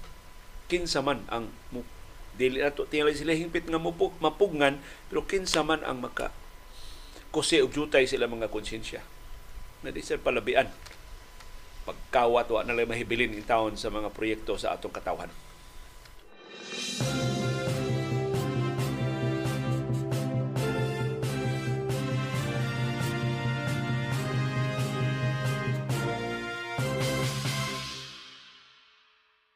Kung niya pa laing item, dili ni line item sa budget, line item sa wall ni Nick Tahali nga ako nakuha. O gusto na ko i-share ninyo karong buntaga. Post ni ni Wilfredo Garrido diya sa Facebook. Ang iyang pangutana, why is Sarah a failure in government? Kay after more than a year, makasulti na ta. Wa, wa mo man si Sarah wa gyud na kamauhan. Si ang trabaho. Suma na ba'y meaningful nga accomplishment si Inday Sara as Vice President? Kung sa may meaningful nga accomplishment as Education Secretary. Murag ang daghan na kayo siya confidential o intelligence funds. Kunya, punan pa gina next year, punan pa gina sa musulong nga katuigan. Murag mauna ang iyang most meaningful. Kaya dako-dako na sa na 650 million pesos a year ang iyang confidential ug intelligence fund sa duha niya ka opisina.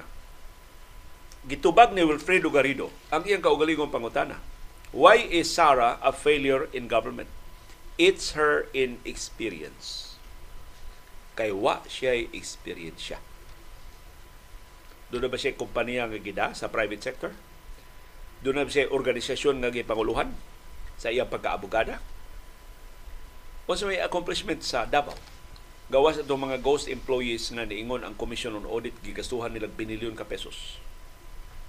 Gawas sa patay sa Davao Death Squad nga giimbestigar karon sa International Criminal Court.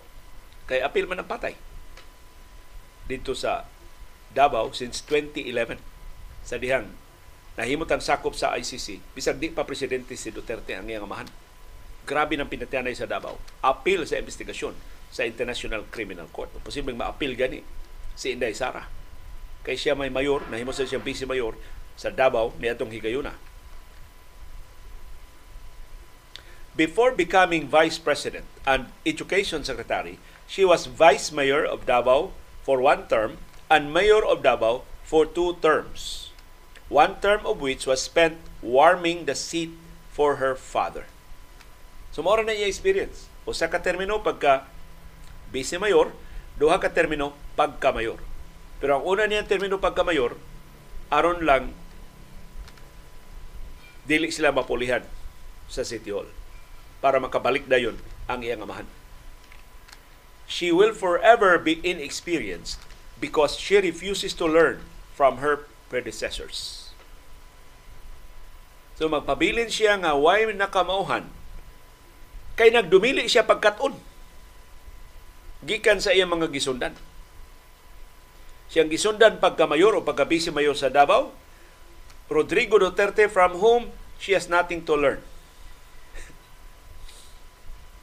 Kung sa may makatunan niya siyang amahan, pamalikas, pagbinastos, pagpanginsulto, pagpangaway, pagpatay, pagpanukmag,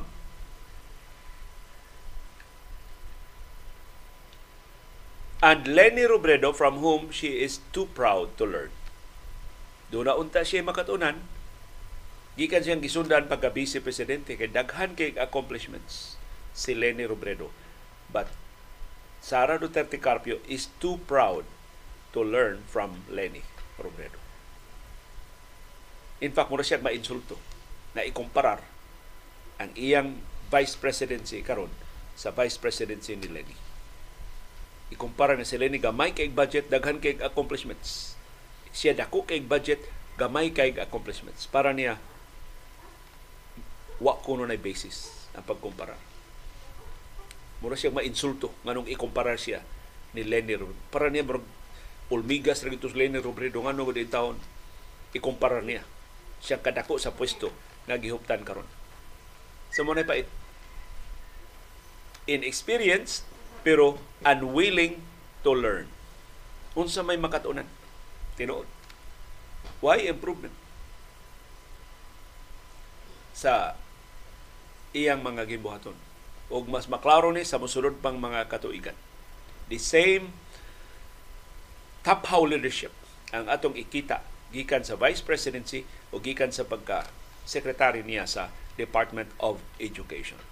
Inexperience nga dili willing nga makaton. Kay wa man siya makatunan gikan siyang amahan o niya garbusa raman sa kay siya rumangutana. Giunsa man tong Lenny Robredo ang kagamay siyang budget nganong daghan man kay siyang mga proyekto, nganong daghan man kay siyang mga programa, nganong lapad man kaayo ang iyang mga natabangan na hawas gikan sa kalisod sa atong katawan.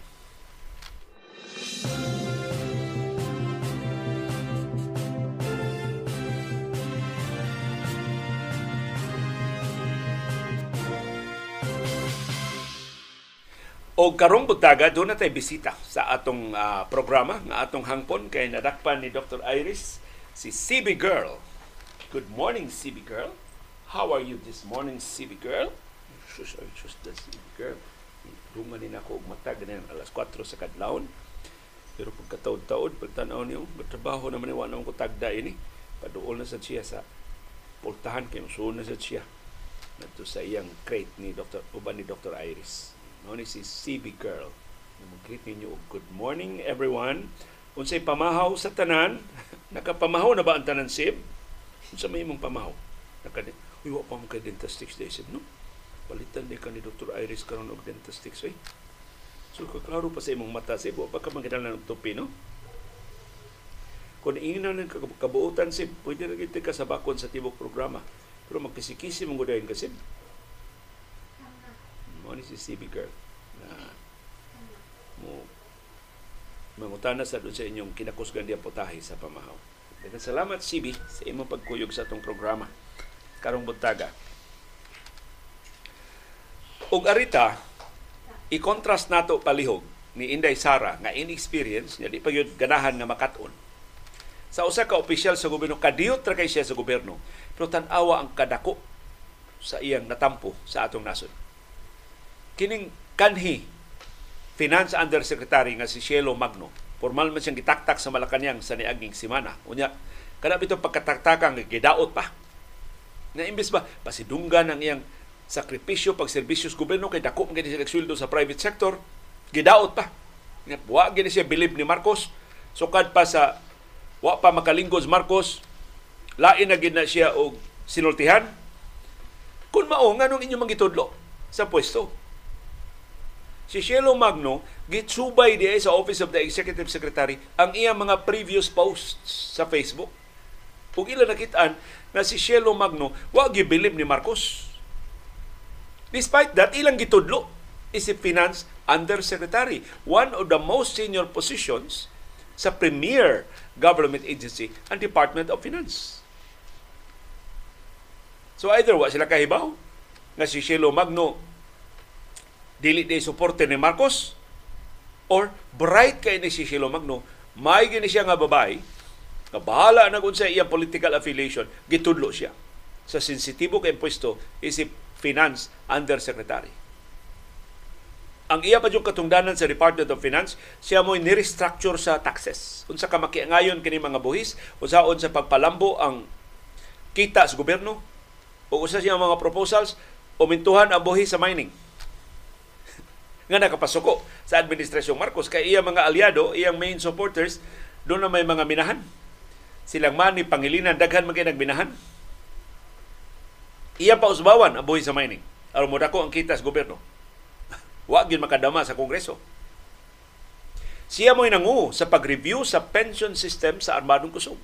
Kuti kaayo ni nga subject matter sa Department of Finance pero sa tanang undersecretary siya mo'y gisaligan ni Finance Secretary Benjamin Diokno sa pag-review sa pension system na dili na 100% nga libre ang pension system sa military and other uniform personnel, apil ng kapolisan. So ngilingig ni si Shelo Magno. Ug ang mga netizens tungod sa nahitabo ni Shelo Magno na interes sa dil ni ingon ang Office of the Executive Secretary ang iyang mga social media posts sukad pa sa una wa siya believe ni Marcos Atuod man, ilang gisubay. Kay sa Facebook, imo masubay ang mga post sukad pas nangaging katuigan. Kung niya sila nakita nga post ni Shelo Magno on May 10, 2022, kung sa significance sa pitsaha, Mo ni ang day after the elections. Usa ka adlaw human sa eleksyon. Diyan dako na kay glabaw si Presidente Ferdinand Marcos Jr. batok ni kanhi Vice Presidente Leni Robredo og sa mga kandidato sa pagka presidente. Dako na kay glabaw si Vice Presidente Sara Duterte Carpio batok ni kanhi Senador Kiko Pangilinan og sa ubang mga nanagan pagka Vice Presidente. Unsay sulti ni Cielo Magno on the day after the elections. Tungod ba to sa pribado nga IP address nga gigamit sa Comelec, gichupi ba to ang mga resulta pero on May 10, 2022 na klaro na nga Marcos Duterte mao'y mo daog sa eleksyon. Inana kapaspas ang automated election system nga gipatuman sa COMELEC sa niyang eleksyon. Mao ni sulti ni Cielo Magno. Alam kong darating ang araw na kahit gustong gusto na namin sabihin ang mga katagang we told you so, titindig pa rin kami para sa inyo. Nahibaw ko moabot ang adlaw nga bisan ganahan kay ming manukmat ug musulti ninyo nga gisul, gipasidan-an bitaw mo mobarog gihapon mi para ninyo. Pero sa araw na ito, hayaan niyo muna kaming manmanin ang pagkabigo ng puso at patak ng luha. Diining adlaw, o sa kaadlaw human sa eleksyon, palihog tuguti una mi, nga among batyagon ang kasakit sa pagkapakyas sa among kasing-kasing ug ang pagtuo sa among mga luha. Mag-iipon muna kami ulit ng lakas at tapang ng loob. Tuguti nga magtigom na sad mi pagbalik og kusog o kalig-on sa galamhan upang mahalin at ipaglaban ka ulit Pilipinas. Aron higugmaon o pakigbisugan kapag usab Pilipinas. So ang iyang post nagpaila sa iyang kakusganon sa iyang baruganan. Pagkapiling Lenny Robredo, may mo siya magpakahilom, pildi man. Hilom na siya kuwib. Murag i-appoint ko ni bagong administrasyon. Nag-cite pa siya og kung nang, nangambisyon pa siya pwestos gobyerno. Wa na hipos na siya lumagno. Iyan na itong ipang-delete ang iyang previous mga post. Makitaan pa lang sa Office of the Executive Secretary sa mga nakitaan gid karon. Pero wa niya gidelete. Iyang gipabilin. Og nagpadayon siya bisang naghupot na siya sa iyang pwesto. Nagpadayon siya pag-post sa iyang hugtanon nga mga prinsipyo ug mga pagtuo. Precisely mo nakaaghat niya paghimo atong post sa iyang pag butang sa graph sa basic kaayo nga balaod sa ekonomiya ang law of supply and demand. Immediately after sa pagpahamtang ni Marcos o price ceiling sa Bugasumay, iyang gipost ang graph sa law of supply and demand nga nagkanayon kung mopahamtang ka og price control o price ceiling, mosaka ang demanda. Moubos ang supply o moresulta ang shortage. Mas grabe na hinon ang kanihit o mas mudako pa hinon ang problema nga gusto ni Musulbaron. Tungo na perting sukua sa Administrasyon Marcos, gihimong grounds ang nangagi niya mga social media posts aron pagtaktak niya sa labing dali nga panahon. Primero, gisugo siya pag-resign. So, ni-resign siya effective September 16. Aron doon na pa siya panahon sa pag-turnover sa mupuli niya. Pero sa kasuko sa Malacanang, last week pa lang, taktak na siya. O ang termino pag termination. No, expiration. Expiration siyang engagement sa gobyerno ni Presidente Ferdinand Marcos Jr. Muna daghang gikuyawan na kining anak doon samang tendency sa amahan. Dili makatolerate og dissent og sukwahi nga opinion. Og tungod sa iyang pagdumili, pag tolerate og sukwahi nga opinion, ni pahamtang og martial law niadtong 1972. So tabang mog bantay sa anak kaysa daghang mga paagi ni, nipakita nga liwat siya sa iyang amahan. Hinaot dili ni apil yang liwat-liwat nga mga bison sa siya pag-perpetuate siyang kaugalingon sa gahom.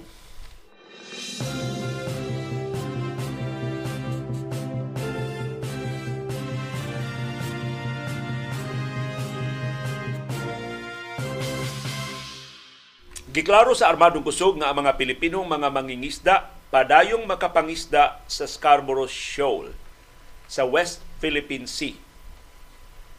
Matod sa armadong kusog sa Pilipinas, sayop ang nauna nilang pamahayag na ang mga Pilipino mangingisda di na makasud sa Scarborough Shoal kay gibabaga na sa China.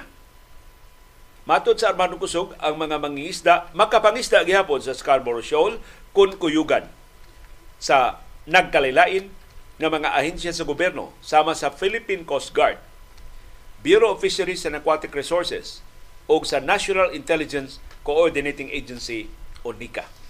Marag doon na ni rason. Nanong dali, dali bakwi sa Armando Kusog ang ilang pamahayag gani na makapangisda ang mga Pilipino sa Scarborough Shoal. Pero pila kabuan ang nilabay. In fact, atul pa sa administrasyon ni kanhi Presidente Rodrigo Duterte, balik-balik na ni, nga wa na'y Pilipino nga makataak di sa Scarborough Shoal. Kaya kaya lagi Scarborough Shoal, more siya na forma og letter U. So gamay kay siya baba. Una ka makasud dito sa lugar sa Scarborough Shoal nga daghang kay isda. Ang gamay kay baba sa Scarborough Shoal nahimo ng isena sa standoff tali sa Pilipinas ug sa China. Ni nag-abot diha ang barkos Pilipinas ug sa China og nagdumili sila sa pagbiya. So dihay tensyon nga ni Olbo. Og kuyaw nga magka pinusilay ang mga tripulante sa duha ka barko nga nag-abot diha sa Scarborough Shoal. So, ni pataliwa ang Estados Unidos. O ang nasabutan mao nga ang duha ka nasod voluntaryo nga mobiya gikan sa Scarborough Shoal sa gitagda nga lugway, sa gitagda nga higayon nga mubiya na sila, nituman ang Pilipinas sa kasabutan. Nibiya ang Pilipinas. Wa man mubiya ang China, nagpapating man ang China.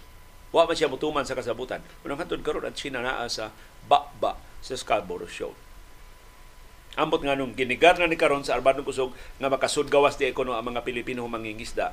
Niluag ba ang pagbabag sa China sa baba sa Scarborough Shoal ato nang mahibawan sa mosulod nga mga adlaw ang Chinese Coast Guard o ang Maritime Militia ni gipasangilan na ni babag sa Pilipino mga mangingisda pagsud sa Scarborough Shoal nga nabantog sa kaabunda sa iyang mga isda. Basta ako dyan nadunggan nga istorya ini si Father Lucas Inok. Father Lucas Inok na naman sa Talamban Parish. Because Father Lucas Inok, iyang mga lolo, iyang mga tiyo, iyang katigwangan, magsigig yung sa gagway pa sila mga bata magsigig sulti na susdung abunda sa isda sa karburo. Daghan kay isda sa karburo dong layo lang kayo. Pero moad makaabot gani kuno sila karburo puno ang ilang bangka sa isda. Pati daghan ang isda sa karburo. Mo na ilangan sa Scarborough Shoal karburo. Tiyo mo na kalayos o Langgo Island. Sa siyudad sa Lapu-Lapu mulawig ang mga mangingisda ngadto sa West Philippine Sea kay perting abundahan sa Carboro, sa isda sa Carboro. Kung kaabot nito ang taga Ulango, unsa naghan taga Sambales nga mas duol, unsa naghan taga Palawan nga mas duol. So, perting abundahan ang isda diya sa Scarborough Shoal. Pero, hantod niya, abot ang China, giilad-ilad ang Estados Unidos ang Pilipinas, wa sila nang mobiya sa Scarborough Shoal. O amot unsay rason, Dili kabahin ni sa overall strategy sa gobyerno nga dili acknowledge nga dunay mga lugar diya sa West Philippine Sea nga ato nang gisurrender ngadto sa China. O doon natay nahuna-hunaan nga paagi usang pag-abli pagbalik sa Scarborough Shoal ngadto sa access sa ato mga mangingisda.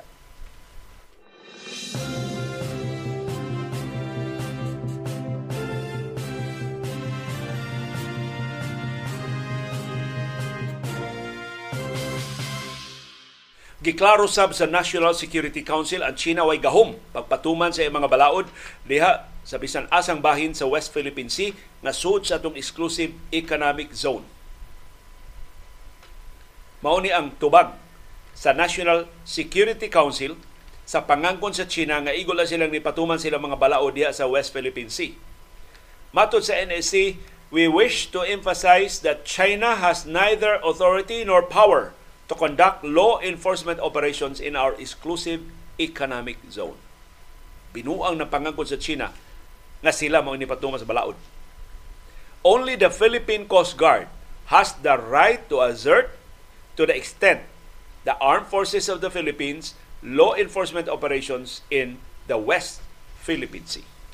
So ang gobyerno sa Pilipinas, pinangis armadong kusog sa Pilipinas ug sa Philippine Coast Guard mainly ang mupatuman sa mga balao diya sa West Philippine Sea. Mo tubag sa National Security Council sa pangangkon sa China nga naghimo sila og law enforcement operation sa Ayungin Shoal adtong Biyernes, Setyembre 8.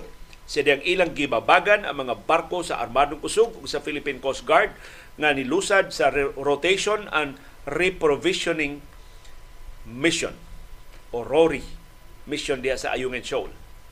Duha ka supply boats nga gikargahan og mga pagkaon og mga tambal og tubig ug ubang mga supplies ngadto sa kasundaluhan nga na destino sa gibaradero nga BRP Sierra Madre ang nireklamo nga gibabagan sila pinal sa dangerous maneuvers sa mga barko sa China. Ang Philippine Coast Guard mo ini escort sa duha ka mga pribadong barko nga atong gikargahan sa mga pagkaon. Matod sa National Security Council, doon na gihapon mga insidente sa pagpanghasi sa dangerous maneuvers o aggressive conduct. Kada bag aksyonan bagbangga. Sikitan yun bagayo ang atong mga barko sa China Coast Guard o sa Chinese Maritime Militia Vessels. O kini ganong gisaway sa National Security Council. So, may na kada pangangkon sa China lalisod aron on record wa gyud mo angkon nga ila na ang tibok South China Sea wa gyud mo concede na sila na nakontrolar sa pipila sa mga teritoryo sa West Philippine Sea. Daghan na ingon, noon sa itong mahimo ana, sige lang ta og diplomatic protest, magsige lang ta og tubag sa China, dako kay tag mahimo. Without those, kung dili nato i-refute ang ilang mga pangangkon kundi ta mo file og diplomatic protest maisip na nga pag-surrender sa atong nasunong teritoryo diya sa West Philippine Sea. So inigsubay na unya, moingon na siya na, oh, napo ka tuig mong way hilom way, way tingog-tingog. Hilom kay mo, amo na ni eh. Sa to pa wa mo magpakabana. Wa gani mo magtagad. Nga mo nang giilog ang inyong teritoryo, amo na ni. So, kada pamintaha sa China, diplomatic protest kada panghasi sa China diplomatic protest ang atong himuon aron formal na itong marehistro ang atong pagsupak na panglapas ng ilang gihimo kalapasan sa international law ang ilang pag sige paghasi sa atong mga barko na igo lang mo resupply sa atong mga sundao sa atong mga features nga giangkon diya sa West Philippine Sea. Apil sa Ayungin Shoal, apil sa Scarborough Shoal, labaw ng apil sa Pag-asa Island na mao kinadak ang isla diha sa West Philippine Sea nga okupado. Kanang mga islas China wa man ay mga tao karon. Noon ay mga sundao pero ang pag-asa ila lang doon mga sibilyan. Doon na gani mayor ug doon na gani mga konsehal sa lungsod ug doon na sa barangay kapitan ug doon na sa mga konsehal sa barangay. Giisip gyud nga kabahin sa Palawan ang Pag-asa Island diya sa West Philippine Sea.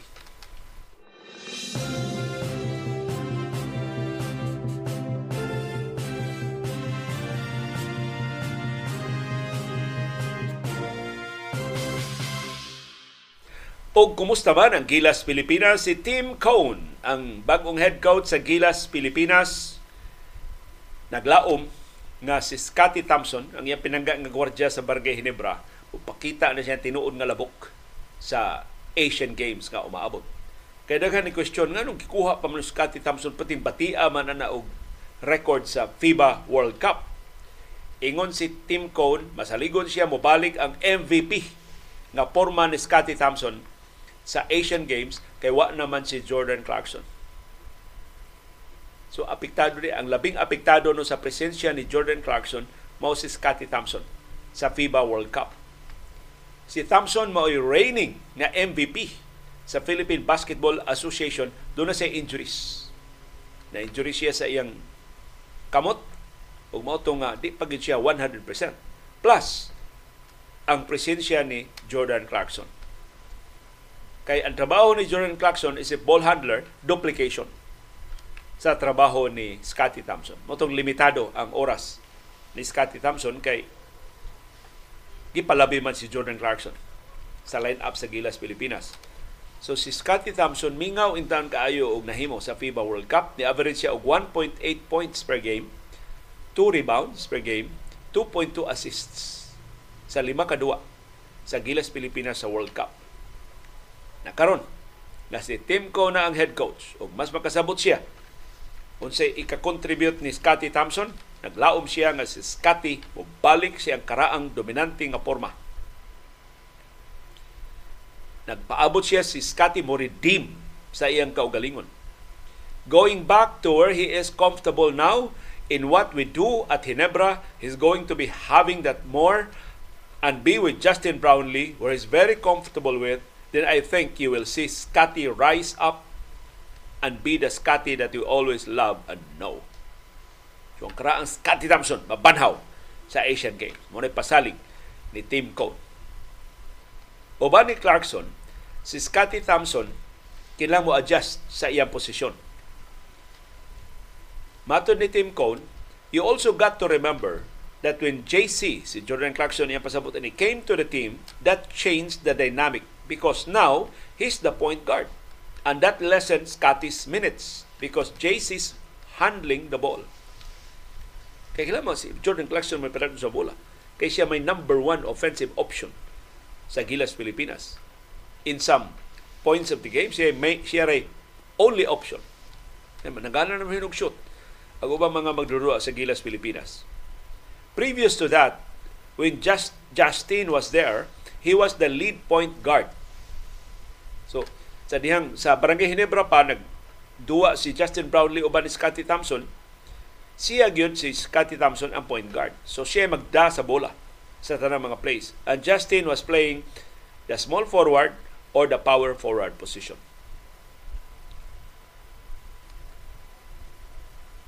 So tungod siya ang pagka-point guard, daghan kay siya og playing time. Dako kayo ang iyang minutes. Daghan kayo ang minutes sa Barangay Hinebra. Sa Asian Games, matod ni Tim Cone, iyang ibalik si Scotty Thompson sa iyang karaang pwesto pagka point guard.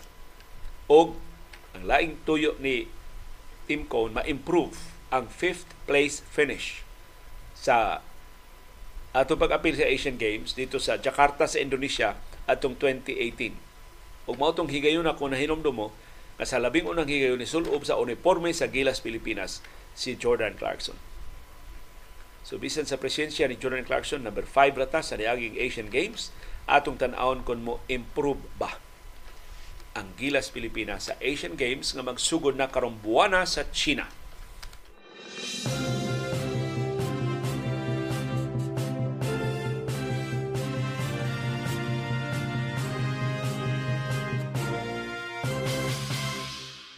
Og nagsaulog karon ang Germany sa ilang kadaugan sa World Cup. Pero masulubo na mga magdudua. Gamay ra kuno kaayo sa Germany ang nakakita sa ilang duwa kay di man good basketball mo number one sport dito sa Germany. Doon na sila Dirk Nowitzki pero wa pa gyud makuha sa basketball ang suporta sa kinabag-an sa taga Germany.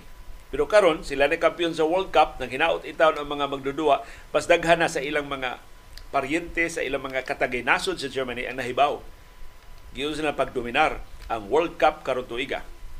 Pero para sa head coach sa Germany nga si Gordon Herbert, ang nakapadaog nila mao ang ilang team first attitude. Dili individual plays, team first attitude mo ilang gipatibabaw. O mo'y mato nila nakapapildi sa Serbia sa ilang duwa kagabi ang Germany na human na lang ang World Cup wa pa gipildi. Milingiga sa Germany. Gipildi ang Serbia 83-77. Ang Germany ni biya na sa Serbia sa third quarter. Dihang hapit sila maabsi sa fourth quarter, nagpabili ng ilang composure. O sila gay nahimong kampiyon sa World Cup. Si Dennis Ruder nga kanhi Laker karon balhin na sa Toronto Raptors mo'y top scorer sa duwa uban ang iyang 28 points o siya sa ginganlan nga player of the tournament. Murag MVP sa World Cup si Dennis Schroeder gidayeg ni Herbert si Dennis Schroeder kay nagkasupaki bilin sila atol sa World Cup. Dako kuno kay natabang ang liderato ni Schroeder sa ilang team sa Germany. We would not be here without him and he would not be here without the team. So, na pag-illustrate niya sa team first attitude sa mga magdudua sa Germany. Pero ang Serbia napiang ng daan. Sa wa pa magsugod ang duwa kay gabi, wa makadua ang ilang small forward nga si Ogjen Dubric kay napilo ang iyang tuway-tuway. Less than 3 minutes pagsugod pa lang sa duwa. Sus, paitan. Sa first quarter pa lang, wala na, tapilok na ang ilang small forward nga usas ilang labing sinaligan. Ang ilang star player nga si Bogdan Bogdanovic, diriyot sa duwa kadua kay nayayay atul sa daghang mga key players nga nangayayay. Namot pataka wag sila kaon sa Manila o tungod na ni sa kakapoy. Wa sila maanad sa kahimtang sa panahon sa Manila. Pero pulos mo na aircon ang mga venues.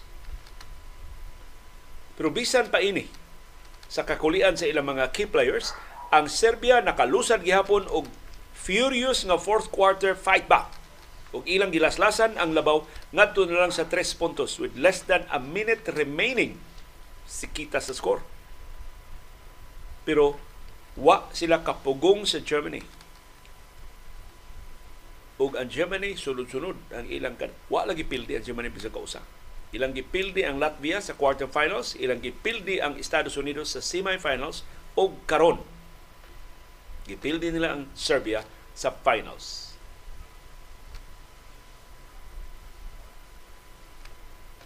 Labing unang higayon nga ang Germany ni abot sa finals sa World Cup.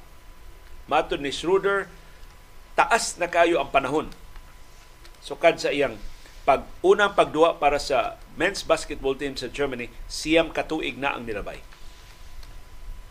Pero ang Germany ug ang Serbia ni qualify na para sa Paris Olympics unya sa sunod tuig. Kay sila mao ang two highest placed European teams.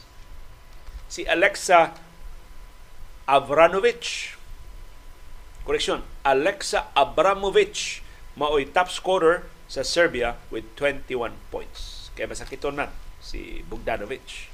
Gisundan siya ni Bogdanovic nga dunay 17 points. Wa sabday kadua para sa Serbia ang ilang power forward nga si Borisa Simanic. Kinsa gipaubos og surgery, pagtangtang siyang kidney, human siyang seryoso nga injury sa sayo nga bahin sa World Cup. Nang emosyonal ni duwa sa Serbia. Kada duwa nila, blangkuhan nila ilang bench, butang nila ang jersey. Ining Simanic aron pagdasig nila. Wa sa makaduwa si Nikola Jokic, ang labing may magdudua karon sa basketball sa tibuok kalibutan kay nihangyo si Jokic nga mopahuway tungod sa kakapoy niya pagpangu sa Denver Nuggets sa NBA Finals.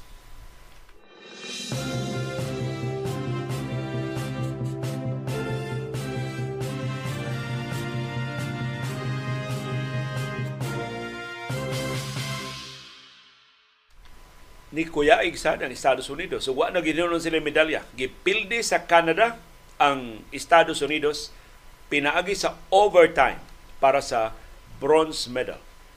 Ug for a change, pulos man NBA players ang nagsangka, moro duwa sa FIBA nga murang NBA. Perting paspasa, free-flowing, individual plays, superstar against another superstar, mura jud kuno og NBA ang duwa. Mutong taas kay ilang score sa Canada o sa Estados Unidos. Pero pag daing tapos sa duwa, ang Canada yun, mo ini tumaw nga mas maayong team kaysa Estados Unidos. Si Shea Geljus Alexander, ni pa, hinumdum sa tanang hingtungdan dito sa Mall of Asia Arena nganong siya kinabag-uhang superstar sa National Basketball Association. Nakascore siya og 7 siyang 31 puntos sa pagsugod sa overtime aron pagpildi sa Estados Unidos 127 ang Canada 118 ang Estados Unidos ug ang Canada mo nakakuha sa bronze medal. Ang Canada gipanguluhan sab ni Dylan Brooks, nilngigan Dylan Brooks. Bati man mo shoot si Dylan Brooks, nangigo bitaw ng iyang mga shots gabi. Eh. Nakascore siya og 39 points. Si Michael Bridges mo ni provide sa labing iconic nga moment sa duwa. Daghan kay highlight sa duwa pero way makalabaw ining kang Michael Bridges. Iyang gitapos ang iyang four-point play pinagi sa pagtuyo og sipyat sa iyang free throw unya iyang gigukod ang ni banda nga bola aron siya makahimo og rebound og dayon ni tuyok siya og iyang tirahan og three-point shot with 0.6 seconds remaining sa fourth quarter ug natabla ang score. Grabe halo. Pero tingingiga ni Michael Bridges. Doon siya 19 points. Og si ang iyang defensive assignment mo labing kapoy. Siya gwardya ni Giljus Alexander. Tibuok dua. Pero ang Canada maoy ni patigbabaw. Og ilang nadaog ang ilang labing unang major international medal in 87 years. Ang katapusang higayon nga ang Canada nakakuha og medalya sa World Cup, silver medal ang ilang nakuha atol pa no dili sa World Cup sa, sa international event. Silver medal ang ilang nakuha sa basketball sa Berlin Olympics atong 1936 ang Estados Unidos napakyas pagkuha og medalya sa ikaduhang sunod-sunod nga World Cup. Labing una ning higayon nga nahitabo sukad sa 1970. Ang mga Amerikanhon na napiang pag-ayo kay wa kadua ang ilang starting center na si Jaren Jackson Jr. O wa sab kadua si Brandon Ingram o si Paulo Banquero kay pulos na nga sakit. So, kay mga sakit aning mga basketball players. Ang US team napildi sa tulo sa katapusang upat nila kadua. So nagka grabe ang kompetisyon na expose ang kahuyang sa Estados Unidos. Ang depensa sa Estados Unidos sa batok sa Germany giisip ni Steve Kerr nga non-existent. Huwag klaro ang ilang depensa ug mautoy nakapasakit nila, mautoy nakapapildi nila ang extra possessions sa Germany na tugutan pinagi sa ilang offensive rebounds. So bisag unsa og lalis si Steve Kerr nga wa kinahanglan na ang size o ang heft sa World Cup na pamatud-an sa Germany ang ilang mga higanti mga magdudua mao ini sungkit sa tanang rebounds. Mumuho na lang sa mga rebounds ang nahibilin para sa Estados Unidos. So, mura og sayop si Steve Kerr siya pag-insister sa small ball para sa World Cup. Gawas sa offensive board sa Germany, nanood ang ilang mga three-point shots o dili kaapas ang Estados Unidos sa pag-spread out sa ilang depensa sa mga outside shooters sa Germany. So sa ilang pagkapili ni allow ang Estados Unidos og 117 points. Tagkapin gatos ka puntos. Timaan na batik ang ilang depensa. Matod ni Steve Kerr, we just didn't defend well enough against Germany in the semifinals or against Canada. And that's the bottom line. Nganong napildi ang Estados Unidos. Every year, when you try to build a team ingon si Steve Kerr, you try to build the best two-way team you can and be able to get stops and score and everybody's trying to do that. So, ko na iyang disenyo sa iyang team. Wanya isguti ang iyang pag-insister sa gagmay ug paspas nga mga magdudua. Kay para niya ang World Cup madaog pinagi sa speed. But apparently, nakalimot siya na mga higanti sa ubang kanasuran, paspasab ug bisan ang iyang mga mugbo di kaapas sa paspaspas nga mga magdo nga mo'y actually problema sa Gilas Pilipinas dakurat ang Gilas Pilipinas unsa kapaspas ang mga mag, uh, higanti nga mga magdudua si Junmar Fajardo dili epektibo sa depensa may mi Junmar mangupaw pero di kaapas Junmar sa kapaspas sa mga higante sa ilang karibal nga mga teams. Nga naman, kay ang ato ang PBA, ang atong sentro ato namang iubok sa paint. Wa man kita mo apil ba sa uso nga ang mga sentro mo tira na og 3 points. Ang mga sentro mo na mo das bola. Tanawas Nikola Jokic. 7-footer. Mo ball handler. Mo ilang outside shooter sa Denver Nuggets.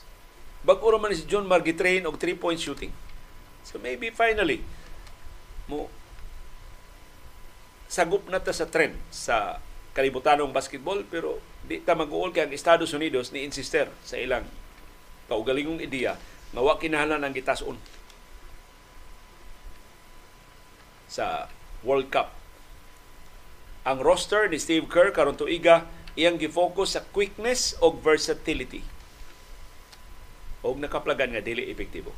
Gipayungan sa mas dagko nga mga magdudua sa ubang kanasuran. Determinado si Steve Kerr nga mo trabaho ang iyang small ball nga iyang gipa-start ang lima ka mga gwardya. Ang iyang kinadakan nga gipadua mo ang 6 foot 5 nga si Josh Hart sirang ni foul out si Hart iyang gipulian sa 6 foot 1 nga si Jalen Bronson mas gamay pa yun ang iya mga magdudua. Sa katapusang 10 minutos sa dua kay gabi small ball si Steve Kerr. O tuon man, natablag yun nila ang score sa Canada. Pero binangilay na, pildig yun ang gagmay nga mga magdudua kaysa mga dagko. Ang katapusan tuto kadua ni Dylan Brooks Dias Manila hilabihang ninduta sa mga duwa. Motong pagsugod ko ng duwa ni Brooks, gibuhan siya sa mga Pilipino. Kay kontra man siya sa Los Angeles Lakers. Yung Lakers man di ay ang favorite team sa mga Pilipino. Naklaro na nga si Austin Reeves ang kinasipaan o pakpak sa tanang mga magdudo mas sipa pagong pakpak ni Austin Reeves kay ni Luka Doncic. So primero kontrabida si Dylan Brooks kay mao kontra sa Lakers sa niagi nga season atol sa playoffs. Nya iya pa jung bugal-bugalan si LeBron James nga tiguwang na. Ito nasuko ang mga fans sa Lakers niya dinis Pilipinas. Pero nagkadugay nga nindot kay duwa Dylan Brooks o ano eh. Ang mga nibo niya ni pakpak na pag-ayon ni Dylan Brooks gisyagitan pa siya MVP MVP. Wa siya masipit yan ng pito sa wow niya ka 3 point shots ang iyang napasud. Niya nakascore siya og 21 points sa first half pa lang Si Anthony Edwards mo top scorer para sa na building nga US team with 24 points. Si Austin Reeves nga crowd favorite dunay 23 points. Samtang si RJ Barrett nitampo og 23 points para sa Canada. Pero ang labing dakong rason ngano nga dunay medalya ang Canada sa ilang pagpauli karong adlaw gikan dinhi sa Pilipinas mao si Giljus Alexander. Kinsa dunay say 12 assists og 6 rebounds. Nag-average siya sa World Cup og 24.5 points per game, 6.4 rebounds per game og 6.4 assists per game. Ang iyang accuracy sa iyang shooting 54%. So Shea Galix, Geljus Alexander, legitimate, legitimate na superstar sa National Basketball Association.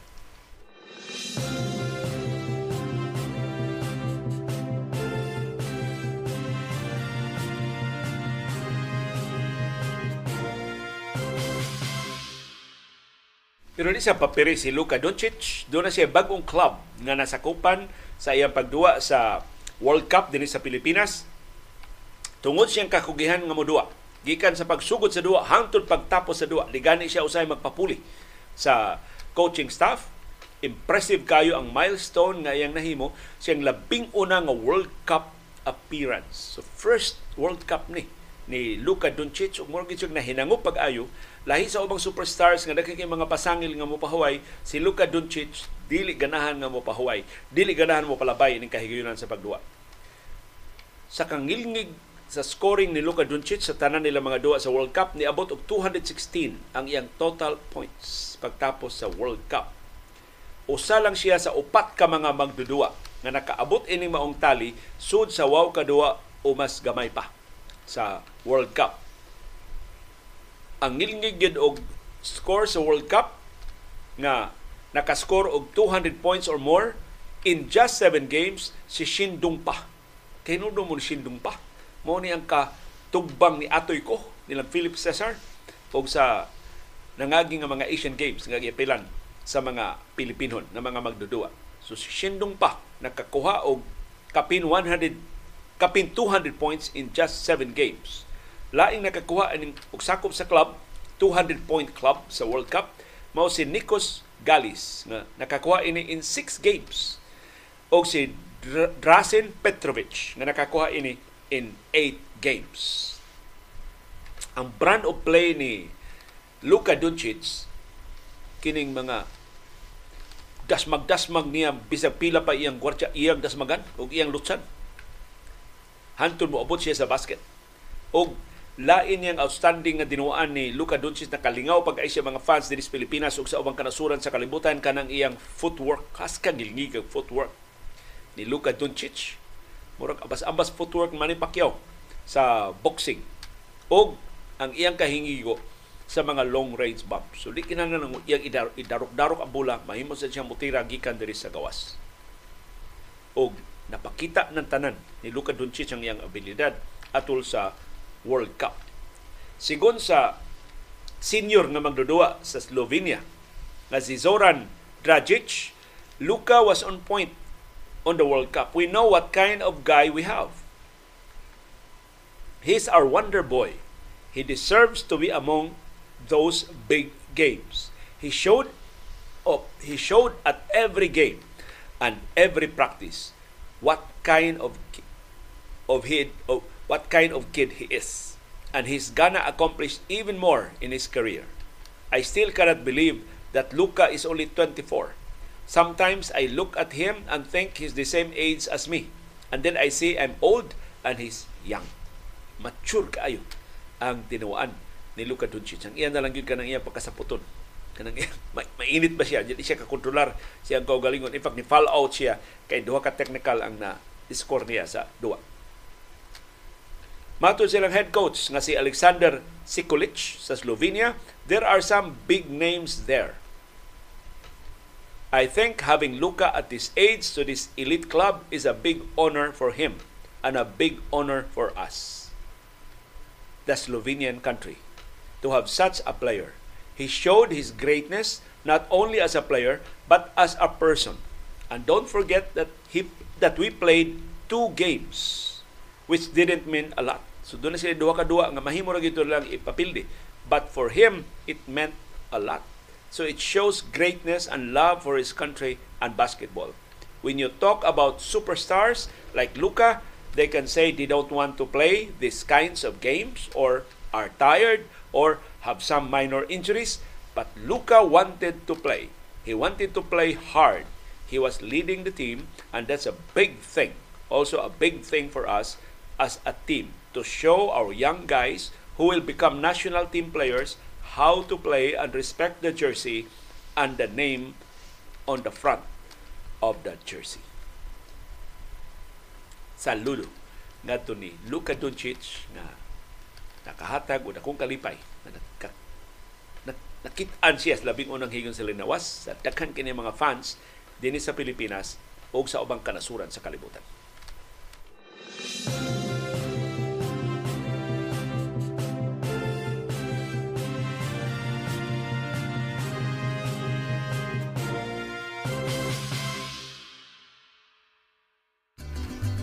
Daghang salamat yung aktibo nga pag-apil o pagsuporta sa atong mga programa. Aniya na ang atong viewers views ang mapuslanon, undanon kay mga reaksyon sa atong mga viewers on demand. Wa kaabot sa atong live streaming ug usa wa makarga ang ilang mga comments sa atong comment box. Mo itong i-highlight sa atong viewers views. Si Kendren niingon, murag nag-anam kadako ang kahigayunan nga mobalik ang yugto nga wa nay bugas nga mapalit sa mga tindahan sa panahon sa martial law. Kung may mapalit man, labihang bahua murag panos bisag bag-ong giluto. Dako sa pagkahigayunan nga bankrupt ang Bangko Sentral sama sa nahitabo sa Central Bank sa panahon ni Marcos Sr. Siguradong mahitabo kining usab kay alkanse man kaha og 4 bilyones pesos ang income kontras gigasto kada adlaw. 14 billion. Dili 4, 14 billion. No, yes, 10 billion atong kita, 14 billion atong gasto, 4 billion, sakto. 4 billion ang atong utangon kada adlaw aron makasustener sa atong operasyon. Dili madugay mo deklarar og bankruptcy ang Bangko Sentral kay di na makabayad niining gidak-on sa utang. Ug ang kusog kaayong mangutang karong bag-o maayo unta kini ang hinungdan nga mohupas ang gipaburot nga popularidad ining anak sa diktador mamiligrong musunod sa gidangatan sa iyang amahan. Matod pa ni Kendred, kini mga timaan dili ni maayo. O naot mo ni makapapukaw sa katawan. Si Home Media niingon kining buhat sa administrasyon nga gipaubsan ang budget para sa agriculture o sa DepEd labi na sa UP recipe gyud ni sa pagsamot sa rebellion Maura ba gyud ang usual nga gi-recruit sa NPA mao ang mga farmers o ang mga estudyante, labi na ang taga UP. Wa gyud makat-on si BBM sa nahitabo sa panahon sa iyang amahan. Si Beckham Cachero naingon kanang pagpagamay sa budget sa edukasyon o sa agriculture mao nay klaro nga pag pamatuod nga anti-poor kini si Junior o si Inday ang mga pobre town ang maapektuhan pag-ayo anang ilang pagkat sa budget sa maong mga departamento. Si Beth niingon, nagpabaga lang jud sa face si Sarah. Pataka lang og pangayo og confidential og intelligence funds. Kahibaw gyud si Sarah nga way libog si BBM. Unya ang mga sir, ang mga consultants ni BBM ug ang Congress ug ang mga senador halos tanan murag nawad-an og maayong pangisip sa pagnunot bisan unsa gipangayo ni Inday Sara. Si Cristina Cadavos niingon atong pahinumduman ang atong congressmen o mga senador sa ilang kamanggihatagon ilang giaprobahan ang nangaging national budget o ilang giaprobahan ang national budget for the year 2024 apil na ang confidential o intelligence funds sa mga departments nga dili unta angay nga hatagan. Kay ang paggastos sa CIF sobra kaayo ka sekreto o inantigo. Ug ang katawhan way kalabutan kung unsa og pila na ang nagasto. Ang kwarta dili ra gikan sa mga congressmen o mga senador kundi gikan sa buwis sa katawhan. Akong sugyot, umintuhan na lang ang tanang departmental budget og 5% per year diin kini subject sa COA audit aron ang haring lungsod mahibaw giun sa paggamit ang kwarta nga ato ra bang hinuwaman. Si Lito Alansalon niingon, Probably, the confidential funds or intelligence funds are being used as payola sa mga ubang legislators or opposition leaders, organizations, etc. Take note where are the where are the demonstrators, rallyists. Asa naman sila? Oy, Mr. Alansalor, wala diri kabalita. Hapit kada daw diri protestas Manila, pero gagmay na lang kayo mga protesta. 50 na lang kabuok, 60 na lang kabuok, gatos dako na kay nang sa kagatos kanang mga protesta ba nga inadaw-adlaw nga gipahigayon like the other day tung uh, Biyernes nagprotesta ang mga estudyante dito sa PGH sa Philippine General Hospital pagprotesta sa laslas sa budget sa Departamento sa Edukasyon. Pero mao na gamay na lang kayo ang moapil sa mga protesta. Usa ana kay nituo sila sa Taliano Gold nituo sila sa 20 pesos per kilo nga bugas sumay. Laing rason ana ang sense of helplessness. Nga bisag unsa na itong protesta bisag unsa na itong syagit sila'y dominante sa House sila'y dominante sa Senado unsa may atong mahimo para sa mga tao anong marcha-marcha pa man wa may maminaw na mo. Sila ra man gihapon magbuot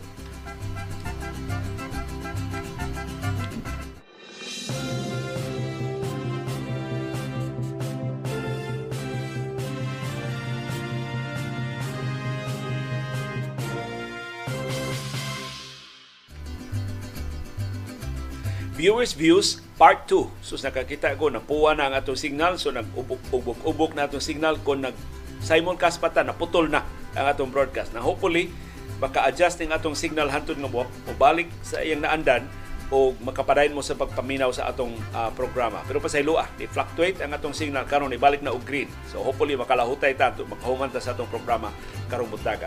So mo na rason ngano nga wa Facebook kay ang akong bandwidth ang akong internet connection diri by dili makasugakon. Og duha ang plataporma. Balik na nga usa lang unay plataporma hantun makakita kog sulbad masaon ni ari lang una ta sa YouTube. So pwede hatagi lang og link. Kay daghan intawon kayo niingon masayon gyud tan-awon sa Facebook. Hatagi lang pali og link ang inyong mga kaila. Tabang tabangi sila pagpasabot na temporaryo lang ni. Sabta nangita pa ta og paagi unsaon nga maka-broadcast na pagbalik sa duha ka plataporma. Si Elmer Histopa reaksyon na niya sa mga gipagisgutan sa atong panahom dayong kilom-kilom kay gahapon sa hapon by the way gahapon na nauwahi ta gabi na liwas kilom-kilom na tong atong panahom maka-remember lang ko sa akong father nga si attorney Gerardo Histopa Sr. Kaya atong gisgutan ang mga values nga gitudlo sa atong mga ginikanan nato.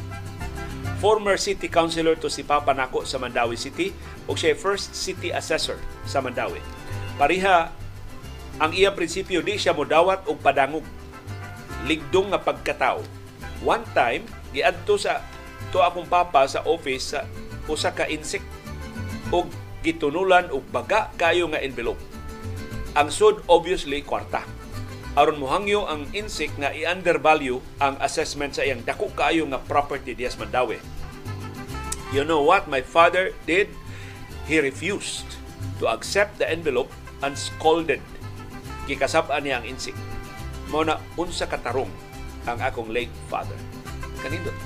Bisita, pinaagi ba lang ini magka hinumdum ta makapasinungog ta sa atong mga amahan sa atong mga ginikanan ano puli muli mabadunggan ni sa mga bata sa batanon ng mga ginikanan na ang ilang aksyon dako kay epekto dako kay ikatudlo sa ilang mga anak si Rolito Danlag niingon action speaks louder dili pareha sa tao sige lang ingon I hate drugs just a whiff of corruption napuno og corruption ang gobyerno o gipasangin lang pa siya nga number one drug lord.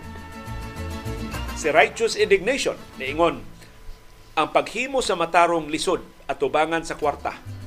Pero naagihapoy mga tao musukwahi gusto natong makabot ang matarong maoy normal sa kadaghan sa tentasyon kita ni barog sa atong tarong nga barugana. Salamat kaayo sa inyong pagsabot.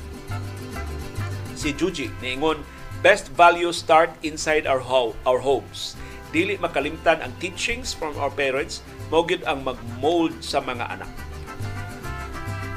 O si Vicky Say Melgar, ni matuo dili lang ang values kundi hasta habit sa ilang mga ginikanan ng ilang nasunod. Our dad, Victor Melgar, was your avid listener because uh, after our, di lang kusgutan ng inyong mga ulog-ulog ha, after our dad died last 2014 due to cancer, our entire family became your followers. Kanito. Kaya nung pa ko sa inyong papa, si Mr. Melgar. Ibo ka ito siya panahon usay mo adto galing dito sa estasyon. Tambong sa ubang mga kalihukan sa DYAB o sa ABS-CBN sa una. Kanito. Ining. Di lang ang kamaayong tao ni Mr. Melgar hasta ang iyang choice of programs na nakod sa iyang pamilya, sa iyang mga anak. Dagan salamat, Milgar family. Si Ryan Velarde niingon, inspiring kaayo ang mga values nga ato makuha gikan sa atong parents. Kinaot, makadasig na sa ubang mga parents. Be the persons you want to be to your children makita sila sa best version of yourself. Aron maunay labing sipa nga mensahe kay ilang masunod kung sila na sa mga ginikanan, kung sila sa magtukod sa ilang kaugalingon ng mga pamilya. Si Jojo Alcalen, niingon, mao na giingon, kung unsay punuan, mausab ang bunga. So, naot mga ginikanan, di nato ipakita sa mga anak ang atong kapadlungon aron nga doon na sila maayong mga ehemplo. Si Nem Saseda, niingon, allow me to let you know nga maunay rason nga sukad pa sa DYAB hangtod karon ikaw ang among gifalo isip newscaster tungod sa imong reputation. Ako lang kuhaon ng mga adjectives diri NEMS. Ang ako naging punto ako nang gibasa kang NEMS sa SEDA imbis akong laktawan, niingon siya, akong misis, sige pangutana, unsay rason nga nung ganahan ko mo follow sa imong program. Maunay akong rason. Very proud ko nga nagkaila o nakahigala ta.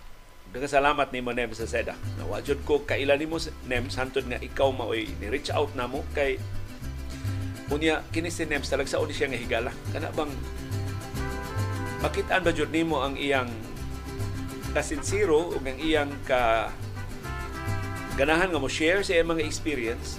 And actually, kanang akong gibuhat sa hapon, mo na gitawag og pakati. Kami kong Iris, inigpakaon na mo ni CB, di na mukaon si CB. Hangtod doon na may pakati. Di ka na si CB, ganahan na siya bago ba? Di ba mahimo nga maghimo tag bagong pagkaon kada kaon niya? So, maura na iya pagkaon pero laylain ang among pakati. Ang pakati usahay ka ng ako lang kusik-kusion nga gamay karne nga manok akong ipakaon niya. Nya kana si CB inigsugod niya kaon habahabo na na niya ang uban di na siya magmahin do na pa manok uwa. Usahay ka ng baboy nga sa barbecue ang iyang paborito ka ng humba. Sus, kanang lata kay nga humba ako ipakaon niya. Ah, habahabo na na niya ang iyang pagkaon. So pakati. Kanang ako mga sugilanon sa hapon. Pakati ra na kay moabot ang higayol wa na ko ikasugilo ninyo. Mahurot na nakong sulti ninyo ang nahitabo sa akong kinabuhi ang mga akong mga nakatunan. Makati na aron kamo mismo mo share sa inyong mga sugilan. So moabot ang higayon diya sa panahon dayong kilong-kilong nga inyong sugilano na ang atong tukion. So dasigon mo na ako. Kung ano mga sugilanon, kung ano mo talagsaon nga mga kasinatian sa kinabuhi, mahimong inyong isuwat na ako Mahimo tawgon ko ninyo sa telepono inyo kong istoryahan sa inyong sugilanon ako na lang i-paraphrase diya sa panahon sa kilom-kilom or kamo mismo ang mutingon. Kamo mismo ang muasoy sa inyong talagsaong kasinatian ng sugilanon. So kanang panahon dayong kilom-kilom ato nang himuon nga sugilanon sa ato mga kasinatian, sugilanon nga puno sa mga mga sugilanon nga puno sa mga pagtulunan. Dili lang ako hasta inyo hasta sa inyong mga kailan, hasta sa inyong mga ginikanan, hasta sa inyong mga magtutudlo, hasta sa inyong ibilbad ng mga personalidad. Sa kamupay mga batanon, hangtod karon sa ato ng hinog na pangidaron. Si Victor de Aquino ingon, tinuod na daghang corruption sa media ni samot karong panahona kay daghan na ang nagpa-media-media diha sa social media. Muna liyo daghan na ilad ron kay ni daghan ang nang, mangingilad sa media-media nga binayran sa mga korap nga mga politiko. Usas nakapadaog ni Marcos ug ni Duterte ug nakapagawas ni Arroyo og mga kawatan nga politiko tungod anang peke nga media sa social media nga pulos binayran. Daghan kay batayan ng tinuod Victor sa mga pinuangs media. Si Francisco Pielago Jr. ingon mao na ang gitawag nga ACDC. Dugay na kay guwa kadungog ang termino nga ACDC Francisco Pielago Jr. pero attack and collect. Mao na ang AC, ang DC defend and collect. Pero pasulungan ko mong pahibaw ni mo, Francisco, complete alphabet na na ang mga binuang sa media.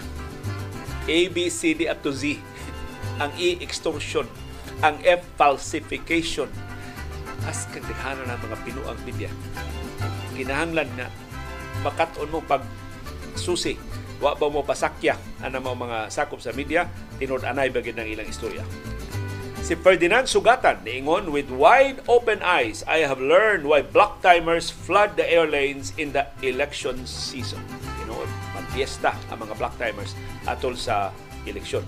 Pero karon ko no tungod sa social media ni menos ang mga black timers kay mahal man ang mga black timers sa mainstream media samtang libre raman ari ka magtingog sa Facebook o sa YouTube si Watari Wang Yu mahitungod sa sa basketball ang iya mas maayo siguro i-gather tong tanang ni Bu ni Coach Chot Reyes unya mag-eleksyon sila among themselves kinsay mo coach, mo coach sa Gilas Pilipinas sa maabot nga mga international games. Sulbad ang problema sa mga expert sa basketball fans sa Pilipinas.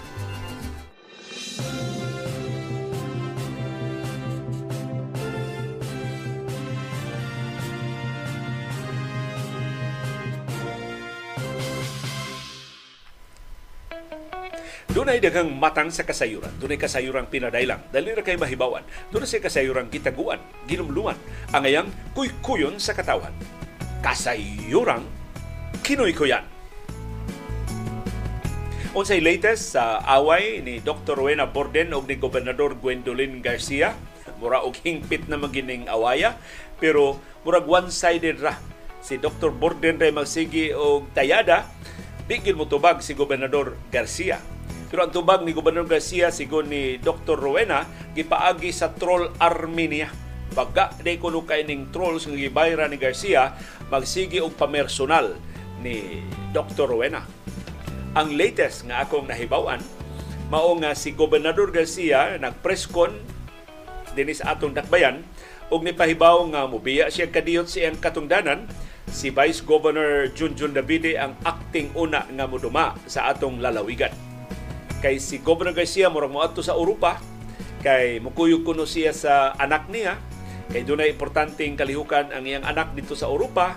Og isip inahan gusto kuno siya nga mukuyog o musimpatiya. Pero ang nahimong isyu mao iyang pangangkon nga mao kuno ni ang labing una niyang bakasyon.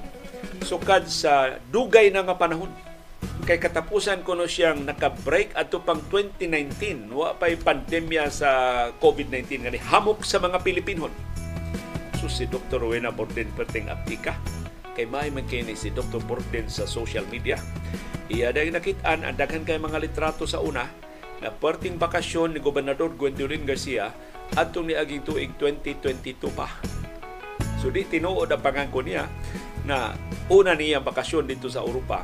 Di 2022 ni bakasyon na siya. Dito siya sa Singapore. Amot nakita ba sila ni Sir Nem sa SEDA. so, karon sa edad sa social media, bantay mo sa inyong dali ra kay mo masakpan sa inyong mga kontra. Kay labi nag-aktibo mo sa social media, lisod kay i-delete, lisod kayong i-hide ang mga previous post ninyo nga mahimong ebidensya nga sayop ang inyong mga pangangkon at tubangan sa media. Kung di man kaganahan nga mo post, ang imong gikuyugan nga mga higala. Wa ka kaibaw, wa ka itag, gi-post ng imong dagway, mahimo na tong ebidensya.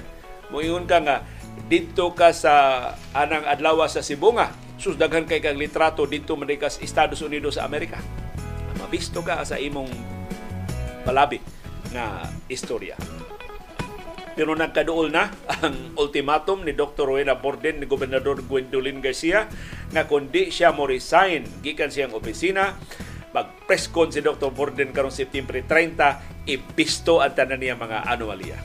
Ako at ko ideya unsay ibisto ni Dr. Borden sa September 30 puhon pero doon ako nabasahan nga na-interest ko og ako ning sundon matod ni Dr. Rowena Borden usa sa iyang ibisto mauning babay nga mahistrado na mo'y nitabang ni Governor Garcia sa iyang mga kaso. Iyon sa pagbasura katong nangagi nga mga asunto, kini kunong babay nga mahistrado mo'y responsable atong maong ariglo. O kining babay nga mahistrado, murag na kailako. Pero ako kasiguro, pero murang usa nis mga nagluma sa usa sa ako mga kaso. Nagipasaka sa ni Gobernador Garcia kaniadto. Matod ni Dr. Rowena Borden, kining maong mahistrado na subuanon gusto nga usod politika sa maabot na eleksyon. Munang naningil na kuno ni Gobernador Garcia bukti sa tanang kaso nga giariglo niya mahimo pa nga dunay distrito dinhi sa probinsya nga bakantihan para niya aron siguro siya makalingkod isip kongresista. Kakuyaw, ining huwisa. Patanon pa ni huwisa, dili pa kay ni siya pero baguang na ni Jutay na manghod ba ni siya gamay nako kini huwisa. Gidungog ni gipasangila ni Hilemen kay hingwarta. Ginamit ang mga kaso diha sa nga moabot sa iyang sala. Tingali iyang kwenta-kwenta, mas dako siyang makita kung magkongresista pila yung income sa iya karong mga anomalya, murag ma times 2, ma times 3. Kung mulingkod siya isip kongresista. Niya pertiman na niya tabiana. Di man siya ka salida, di man siya kapaukyab kung maestrado pa. Kaya maestrado ka, maghilom-hilom raman juga. Maminaw raman gani ka diya sa ibang sala. Gusto man siya pagarparo, gusto man siya may sentro sa atensyon.